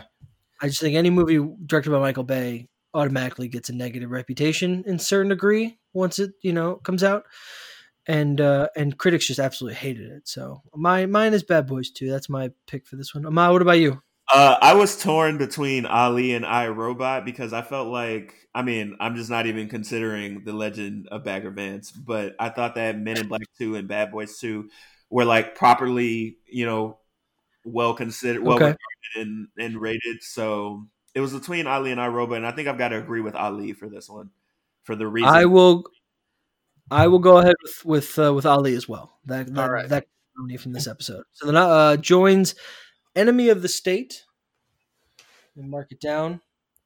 And we now have two nominees for the How Come He Don't Want Me award. Uh, the I Make This Look Good award, of course, from Men in Black. The award given to the film in which Will Smith looked his best. This to me is uh, hands down Bad Boys 2. I, I don't think we will find a movie, maybe Focus and maybe I Am Legend, where he looks better, in my opinion. What about you guys? I uh, briefly considered nominating iRobot here uh, when he's just waking up and like His in his uh, in his tank top and it's just like holy, holy It's not even tank top, he's shirtless in that. I mean, he? he just terrific. Also, his first nude scene, you can see his little tush. yeah, the but then uh, as I mentioned, I really hate his cheap vinyl coat. like that. Uh, so I also would nominate Bad Boys too. I mean, look after look. The the pink and purple suit is a thing of beauty. The, the that beanie that he wears, that he puts his. I mean, he just looks phenomenal. Uh, Ahmad, what about you? What's your nominee? Bad Boys Two for all those reasons. There it is. Bad Boys front. Two uh, will join Men in Black, uh, the titular for the I Make This Look Good kind of. Um, next up, the Don't Ever Do That Again, and next week we will be watching the movie that that comes from, Hitch. This award is given to a film, performance, or aspect of a Will Smith film that should never be repeated. I have three options for us to choose from. Uh, I have every aspect. Uh, I'm sorry. That's not correct. Every accent in The Legend of Bagger Vance. Sure. I have underdeveloped slash weak villain in Men in Black 2, and then all the racist off the cuff jokes uh, that the cops were making to each other in Bad Boys 2. Really, really felt those. Like the cops come out of nowhere and offer to buy them like fried chicken and grape soda, and then they have the thing about don't you have some relatives to pick up? Just oh my god, no. Um, really ramped up their, uh, their really, they really ramped. I guess after like you know eight years, they, they've run out of like the softer jokes. They really got to pull out the harder ones. But um, I mean, I feel like it's going to be between the first two for me. What do you guys have for this? Uh, I put down. I wasn't sure how to narrow down the Bagger Vance thing, uh, so I just said anything involving golf because I don't. Th- I don't think in my mind I'll ever be able to escape it. Like I think if he was to make uh, the only other golf movie I can think of is Happy Gilmore, but uh, just any sort of like mid-level like golf sports movie. I would I wouldn't be able to take it seriously, so I don't I don't think he can deal with golf again. Ahmad, what about you? I had the uh, magical, mystical black person stereotype from Legend of Bagger Vance. Yeah. That's a good one. Uh, so I, I, I think we're going with something from Bagger Vance. Yeah. So I'm, I, don't, don't ever make the Legend of Bagger Yeah, can we just combine all of those into just like the movie, The Legend of Bagger Vance? I, th- I think I think that might be a little unfair to the rest of the That's fair. contenders. Yeah, that's fair. That's fair. I'm torn between uh, Ahmad and then I really think that you know his his accent leads into Ahmad's point. Yeah. Uh, Ben Affleck, the kid, and especially Charlize Theron. Every accent in that movie was terrible. Um, or Ahmad's point. No, what what are you feeling here? yeah, I mean, I think uh, I think the the actual legitimate answer to the question is uh, he should never do the mystical black person thing again. Uh, I don't I don't think I don't think we can put that aside in uh, in favor of the others. All right, so our two contenders for Don't Ever Do That Again, and I don't know if we're going to get any better ones than these the loosey goosey racist commentary in Wild Wild West and the magical black person in The Legend of Bagger Vance. And finally, the Welcome to Earth Award, the award given to the Will Smith film that if aliens came down and said, Who is this Will Smith guy? I don't understand, but I only have time for one movie for you to show me what he's all about. What movie would we pick? Uh, my choice here is Bad Boys 2. Yeah, you can just write down Bad Boys 2. Okay. Uh, and a, a, a, matchup, the same matchup so far as the I Make This Look Good award. The contenders for Welcome Earth Award so far Men in Black and Bad Boys 2. All right, film rankings. So uh, let's see. What do we got here? The first one The Legend of Bagger Vance. Below Wild Wild West, just above Wild Wild West. I, oh, you're good with below? I'm yeah. I I would firmly advocate below. Uh, Legend of Bagger Vance is now in sixth place. Um, Ali, where are we feeling Ali here? In it, for me, I'm looking at the list. I think it's obviously above. I think it's above Independence Day, but below Enemy of the State. That would be my choice as well. And uh, Ahmad, how do you feel? Wait, uh, where would that put it? Uh, sorry, I have mine all like jumbled. that, that would I would put it at number three. So it'd be Men in Black, Enemy of the State, Ali. I'm fine with that right now. Okay, so let's do that right now. Uh, next is Men in Black Two. Uh, so just so we're all aware, the uh, MIB Enemy Ali. That's funny. ID Four, Bad Boys, Wild Wild West, Legend Bagger Vance. I think Men in Black is going to be below Bad Boys, but above Wild Wild West. That would be uh, my thought. Ahmad, what about you? Is, is, Men in Black 2 better than Bad Boys? Or is it worse than Wild Wild West? Oh, yeah. I had Men in Black 2 above Bad Boys. You have it above Bad Boys. Okay. What do we think? How how how uh, committed are we on that? So you, I'm uh, I I think that's that's fine with me. I think Bad Boys has some pretty serious flaws. Okay. All right. Sure. Uh, in Black 2. Okay, uh, Bad Boys 2. So I think, I mean, truly, I think it's better than Ali. I know I might get some guff on that. I don't think it's better than Enemy of the State, though, but I could be talked into that. Uh, what, what are we all thinking here? What are we feeling? I think, personally, I think it is better than Enemy of the State. I wow. Would, uh, on my own, I would put it at two, but. Okay. Uh, Ahmad, where are you putting it? Uh, I think I had it under Ali. So I had it. I think I had it in fourth, but okay. Um, do you think it's better than Enemy of the State? We'll start there. No. No. Wait, Bad Boys Would two. You... No. Yeah. Yes. No. Yeah. Okay. okay. Would you be okay with it going uh, above Ali then? Because I think Noah and I are both in agreement that it's better than Ali. Yeah, I'm fine with that. All right, Noah, are you okay with it being below enemy of the state? Yeah. I, I should be uh, in Congress. I'm very good at this. I can take that.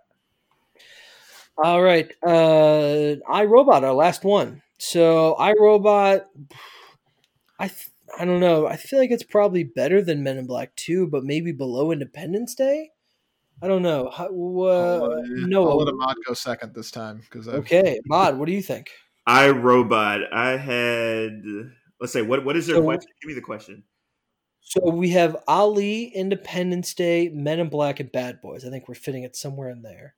Ali, Independence Day, Men in Black, and Bad Boys. Men in Black Two, and Bad Boys. I think it's oh, probably above Men in Black Two. Yeah, I have it in between Men in Black Two and Bad Boys. Okay, so you have it below Men in Black Two. Yes.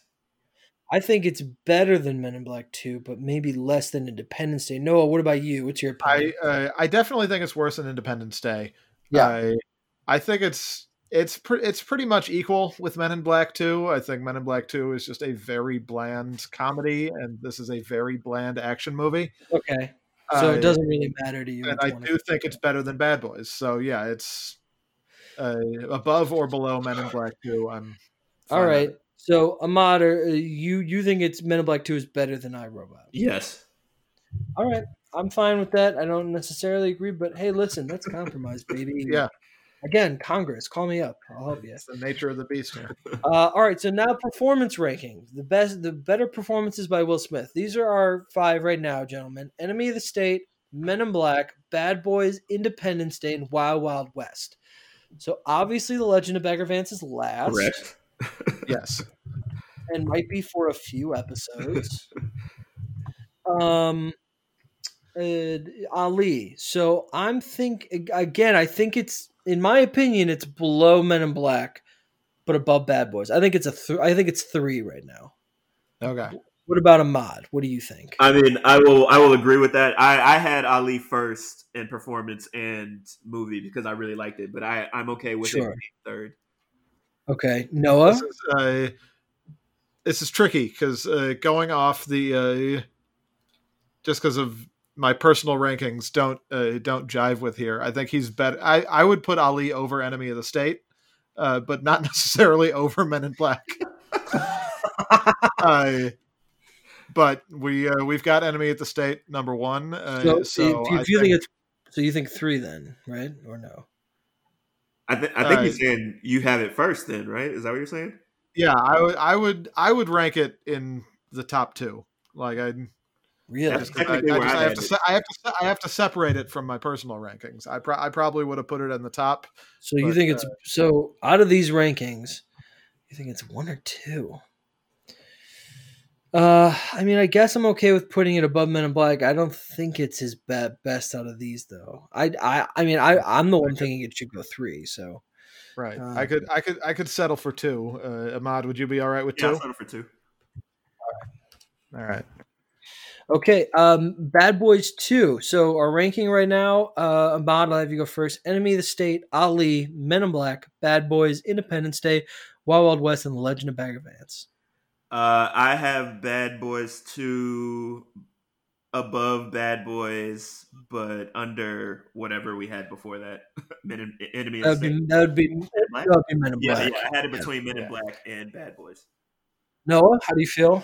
I I don't know. This is tough. Uh, I think Bad Boys Two is kind of like everything that's good about Will Smith. Like I think he's I think he's a fine actor and does a very good job in Ali, but I think he's a great movie star and like just kind of peaks in Bad Boy Two, Bad Boys Two. Uh, so once again, uh, on my own, this would be the number one spot. But I, I have, a, I have. Wait, what? You just said Ali's the number one spot. What are you Well, talking? we hadn't ranked Bad Boys Two yet.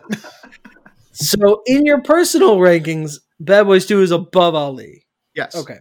Bad Boys Two would be above everything. I just feel like if we're talking about movie star performance, it's that and Men in Black, and I just feel like Men in Black is like the epitome of it, like the ultimate. This is like, you know, this is a. Uh, I don't know. I just I think I I think he I think he works better in an R-rated environment, I and I agree. kind I kind of like I Do love not- him in that. Not I- get used to that then. no, I know not- that's I, th- I think I think that's one of probably the bigger shames is that like Will, Will Smith would be so good if he was uh, if he could say fuck more, and he just he just didn't really want to, and that's like good for him. Uh, but he's so good at it. Uh, All right, so so you think on our list above Men in Black and below Ali? Oh, you I'm sorry, you think above Ali? no, I, I think above everything, but you think above I'm everything. So then where where are you willing to come down on? I mean, down. I don't know where where would you put it? I don't think you've said. Well, uh, I, I right now I would have it at third. I can certainly go above Ali because I don't think Ali is is in his top uh-huh. performances. But I also, if we're going above Men in Black, I'm fine with it at two. And above uh, Ahmad, you said just below Men in Black. yeah. Uh, which which right now is at number three, which is also where I would put it. But if we're gonna go higher, I could go as high as so what? What? do- Yeah. What do we? What do we think of a compromise of just putting it at three, right above Men in Black, but sort of a spiritual? So well, let me think. Uh, um, Ahmad, would you have a problem with it going above Ali? Like, do you think that's jet, like absolutely not on par or better than Ali? No, I, I see the point of like like it, it is tough because those are just two completely different performances. right, but like the Will Smith in Bad Boys Two is like the Will Smith that everybody loves to see. So I I can I can see it going above Ali, even though I don't personally think that it was a better acting performance. I don't know. It's tough. It's just different. It's tough. It's tough. I know. I'm just, you know, I feel like we're close to having it at two. We're close to having it at three. Yeah. I personally would throw it at two. Uh, yeah, let's. know what is- so what? What's the current? It's so it would be enemy. So if if we put it at two, it's enemy, bad boys, Ali, then Men in Black. I'm fine with that. All right. Two. Uh, Men in Black Two. So this is our middle ranking. Uh, Men in Black, Bad Boys, Independence Day, and Wild Wild West. Um, I don't know. Noah, where where are you feeling this Men? You're you're, you're I- the lowest on Men in Black here. So Yeah, I think I mean he's he's good in Men in Black too. I don't think it has the same charm of the first one, so I I would put it above Wild Wild West, uh, below Bad Boys. I'd personally put it below Independence Day, but I'm less. I I feel like I might as well. Ahmad, what do you think about the Independence Day factor here? Yeah, this is tough because you all felt a lot more strongly about Independence Day than I did. So I'm okay with anything going above Independence Day, personally. but I I had Men in Black two above Bad Boys, but below, below Men in Black? Black. Yeah, I think he's better in Bad Boy. I just think it's such a. It's not too different from the first Men in Black, and so it loses that novelty. Whereas like Bad Boys was like his introduction to being on film when he was playing such a different character. Mm. That I feel like it's below Bad Boys. I'm but okay with that. I, I, mean, I, am okay with that. I, I would I would be fine with it above Independence Day. No, how Yeah. badly would you feel about that? Yeah, that's fine. Okay. Man, he's just, he's just not in a lot of Independence Day. Um, and then finally, I Robot. So uh, Ahmad and I both think that's you know he's really good in that, even if it's a surface level movie. He's obviously the best part of it. Um, so I'm thinking, in my opinion, above Bad Boys and below Men in Black. That's exactly where I put had it. All right, that's fine. Got a lot of movies left, so these are all gonna get. Yeah, this is gonna get Yeah. convoluted. Can't get uh, can't get too hung up here. Okay, so right now our rankings from bottom to top. We have 10 performances and 10 films. And for performances, the 10 best so far from bottom to top. The Legend of Bagger Vance, Wild Wild West, Independence Day, Men in Black 2, Bad Boys, I Robot, Men in Black, Ali, Bad Boys 2, and Enemy of the State. And for film ranking, our top 10 from bottom to top. The Legend of Bagger Vance, Wild Wild West, Bad Boys, I Robot, Men in Black 2, Independence Day, Ali, Bad Boys 2, Enemy of the State, and Men in Black. All right. Um we got all those settled. Okay, uh before we move on, uh we'll take a quick break with a word from our sponsor. This episode of Getting Willy With It is brought to you by The Matrix. Believe it or not, our sponsor this week is another smash hit that Will Smith declined to participate in. Unfortunate for him, maybe, but perhaps it was for the best. Of the role of Neo, Adam Kempenaar of the Filmspotting podcast says, It offers the perfect combination of Ted Theodore Logan's curiosity and wonder, Johnny Oh. Utah's earnestness, and the Oh. badassness of Jack Traven. All right, calm down. Worked out pretty well then that the role ultimately went to Keanu Reeves. You know, this role really requires elements of three Keanu Reeves performances. Will Smith will do a great job. The Matrix, featuring an amalgam of none of Will Smith's most famous roles. All right.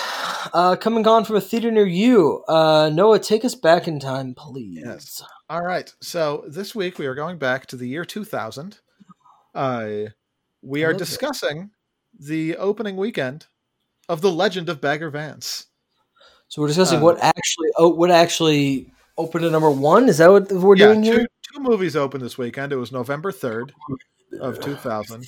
Legend of Okay. Bagger Vance opened at 3. All right. The Uh, Grinch. number 1. No.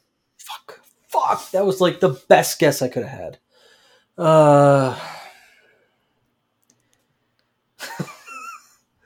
Shit, I don't know. It wasn't Castaway. It wasn't Time yet. It wasn't. Don't uh, don't think quite so seasonal or awards worthy. Okay, I'll need a hint then. uh, action movie. A uh, no, I'll, I'll wait for uh, the next hint. Okay. you- Have I seen it? Yes, Has Ahmad seen it? I have no idea. I would guess no. Mod, have you seen it? I don't know. Shit. Have you seen it, Noah? I I don't think so. Wait. Yes. Yes. Hang on. What? Oh, I got it. I If got you- it. I got it. I got it. I got it. I got it. I got it. I got it. I got it. It's Charlie's Angels. It is, yeah, because you show you showed it to me recently. I showed you parts of it. Yeah. was it just parts of it? Okay. Yeah, I didn't. Uh, I didn't yes, show it was Charlie's Angels. Charlie's Angels uh, opened to a uh, uh, forty-five million dollars. Uh, just forty, Oh, well, but still, uh, pretty good. good opening. Uh, for bonus points, can you name the All uh, three angels. no? Can you name the smash hit comedy in its fifth weekend that also outperformed The Legend of I, Tiger cer- I certainly can. You can. How m- I can? How many bonus points will I get? One bonus point. Son of a bitch. uh, meet the parents. Yes. Uh, an extra bonus point if you know what Meet the Parents made in weekend five. Fifteen million dollars. Not quite, just 12. 12.6. But still, You know pretty good. what? A, what a leggy hit! Can you imagine? Like a, I mean, just incredible that movie. Um, all right, great. I did it. Uh, did. That's very good. that was exciting. Okay, uh, that is about to wrap us up. But before we uh, leave, uh, Ahmad, we you have a song of the week. Oh yes, I do. Um, so the song of the week for this week um, is a song by Juice WRLD, R.I.P. He died. Uh, I want to say late 2019 or early 2020. Um, and so a lot of people are releasing uh, songs that they had made with him, and his estate is releasing songs they had made. So Juice WRLD made a song with Young Thug called "Bad Boy," um, keeping with the theme of our of our series. And there's a music video for it. And in the music video, uh, Juice WRLD and Young Thug, they're wearing you know black suits, you know, like Men in Black. So they're kind of combining two um, Will Smith movies. So I figured, you know, it's very topical. So, um, and the song is like, you know, uh, nice enough to listen to. So that is the song of the week for this week. Bad Boy featuring Young Thug by Juice WRLD. All right, great. Um, next week we have uh, we're, we're heading into the the we're actually heading into the the meat and the end of Will Smith's incredible box office run from 2002, starting with Men in Black 2, all the way to 2008 with Hancock. Uh, just hit after hit. Next week we begin with the animated his first animated film Shark Tale, his first romantic and only romantic comedy, which is odd. He should do more. Hitch, his second Oscar nomination, The Pursuit of Happiness, his biggest, one of his biggest films, I Am Legend, and of course his only super, second, his first superhero movie, Hitchcock. Oh my God, Noah, Noah, What's up? been watching far too much Brooklyn Nine Nine. Hancock Yes. uh, is so Shark Tale, Hitch, The Pursuit of Happiness, I Am Legend, and Hancock. I'll have all those right when we do this next time. Um, Noah, plug us up. All right, you can come find us at what'sintheboxoffice.com. We are on Twitter at witboxoffice. That is also our Instagram handle. Uh, I am on Twitter at Noah Druki. I'm at Brian Dasurber, D A S U R B E R. Uh, and of course, the uh, feed for our podcast can be found anywhere podcasts are found. We are on Stitcher, we are on Apple Podcasts, we are on Spotify, which is uh, just a just a regular thing. It's just a state of affairs. It's how it goes. Uh, yes. are you are you signaling me or just dancing? Just dancing. We're just having Okay. fun. All right, all right. See, I didn't see I didn't see that both of you were doing it Oh, because I had to. Yeah, Or was it was it just me you, you saw? Yeah, it was you. Yeah, it was you, which is why I th- I thought you were trying. started it. I did. I did. I thought you were trying to remind me, like, don't forget to plug the wavy thing. And I'm like, I don't know. I did forget. Um, uh, Ahmad, t- tell tell the folks what you got going on with your podcast. Where can they find you? Uh, Thinking Outside the Boombox can be found on all streaming platforms. You can follow me on Instagram, Twitter, and Facebook at TOTB the podcast. You can follow me personally on Instagram at Good Kids Chi City, C H I. Uh, and Thinking Outside the Boombox.com is the website. You can also buy wonderful bread from him. you can. You can. All right. Um, thank you so much for listening. This will do it. This has been uh, getting willy with it. What's in the box office? I've been your host, Brian. I've been your host, Noah. Thank you uh, to Ahmad for joining us for all of this nonsense. We'll see you next week. And until then, here we go. We're saying it all right and together. We ride, ride together. together. Together, Socially Socially socially distant distanced together. Will Smith Will Smith for life.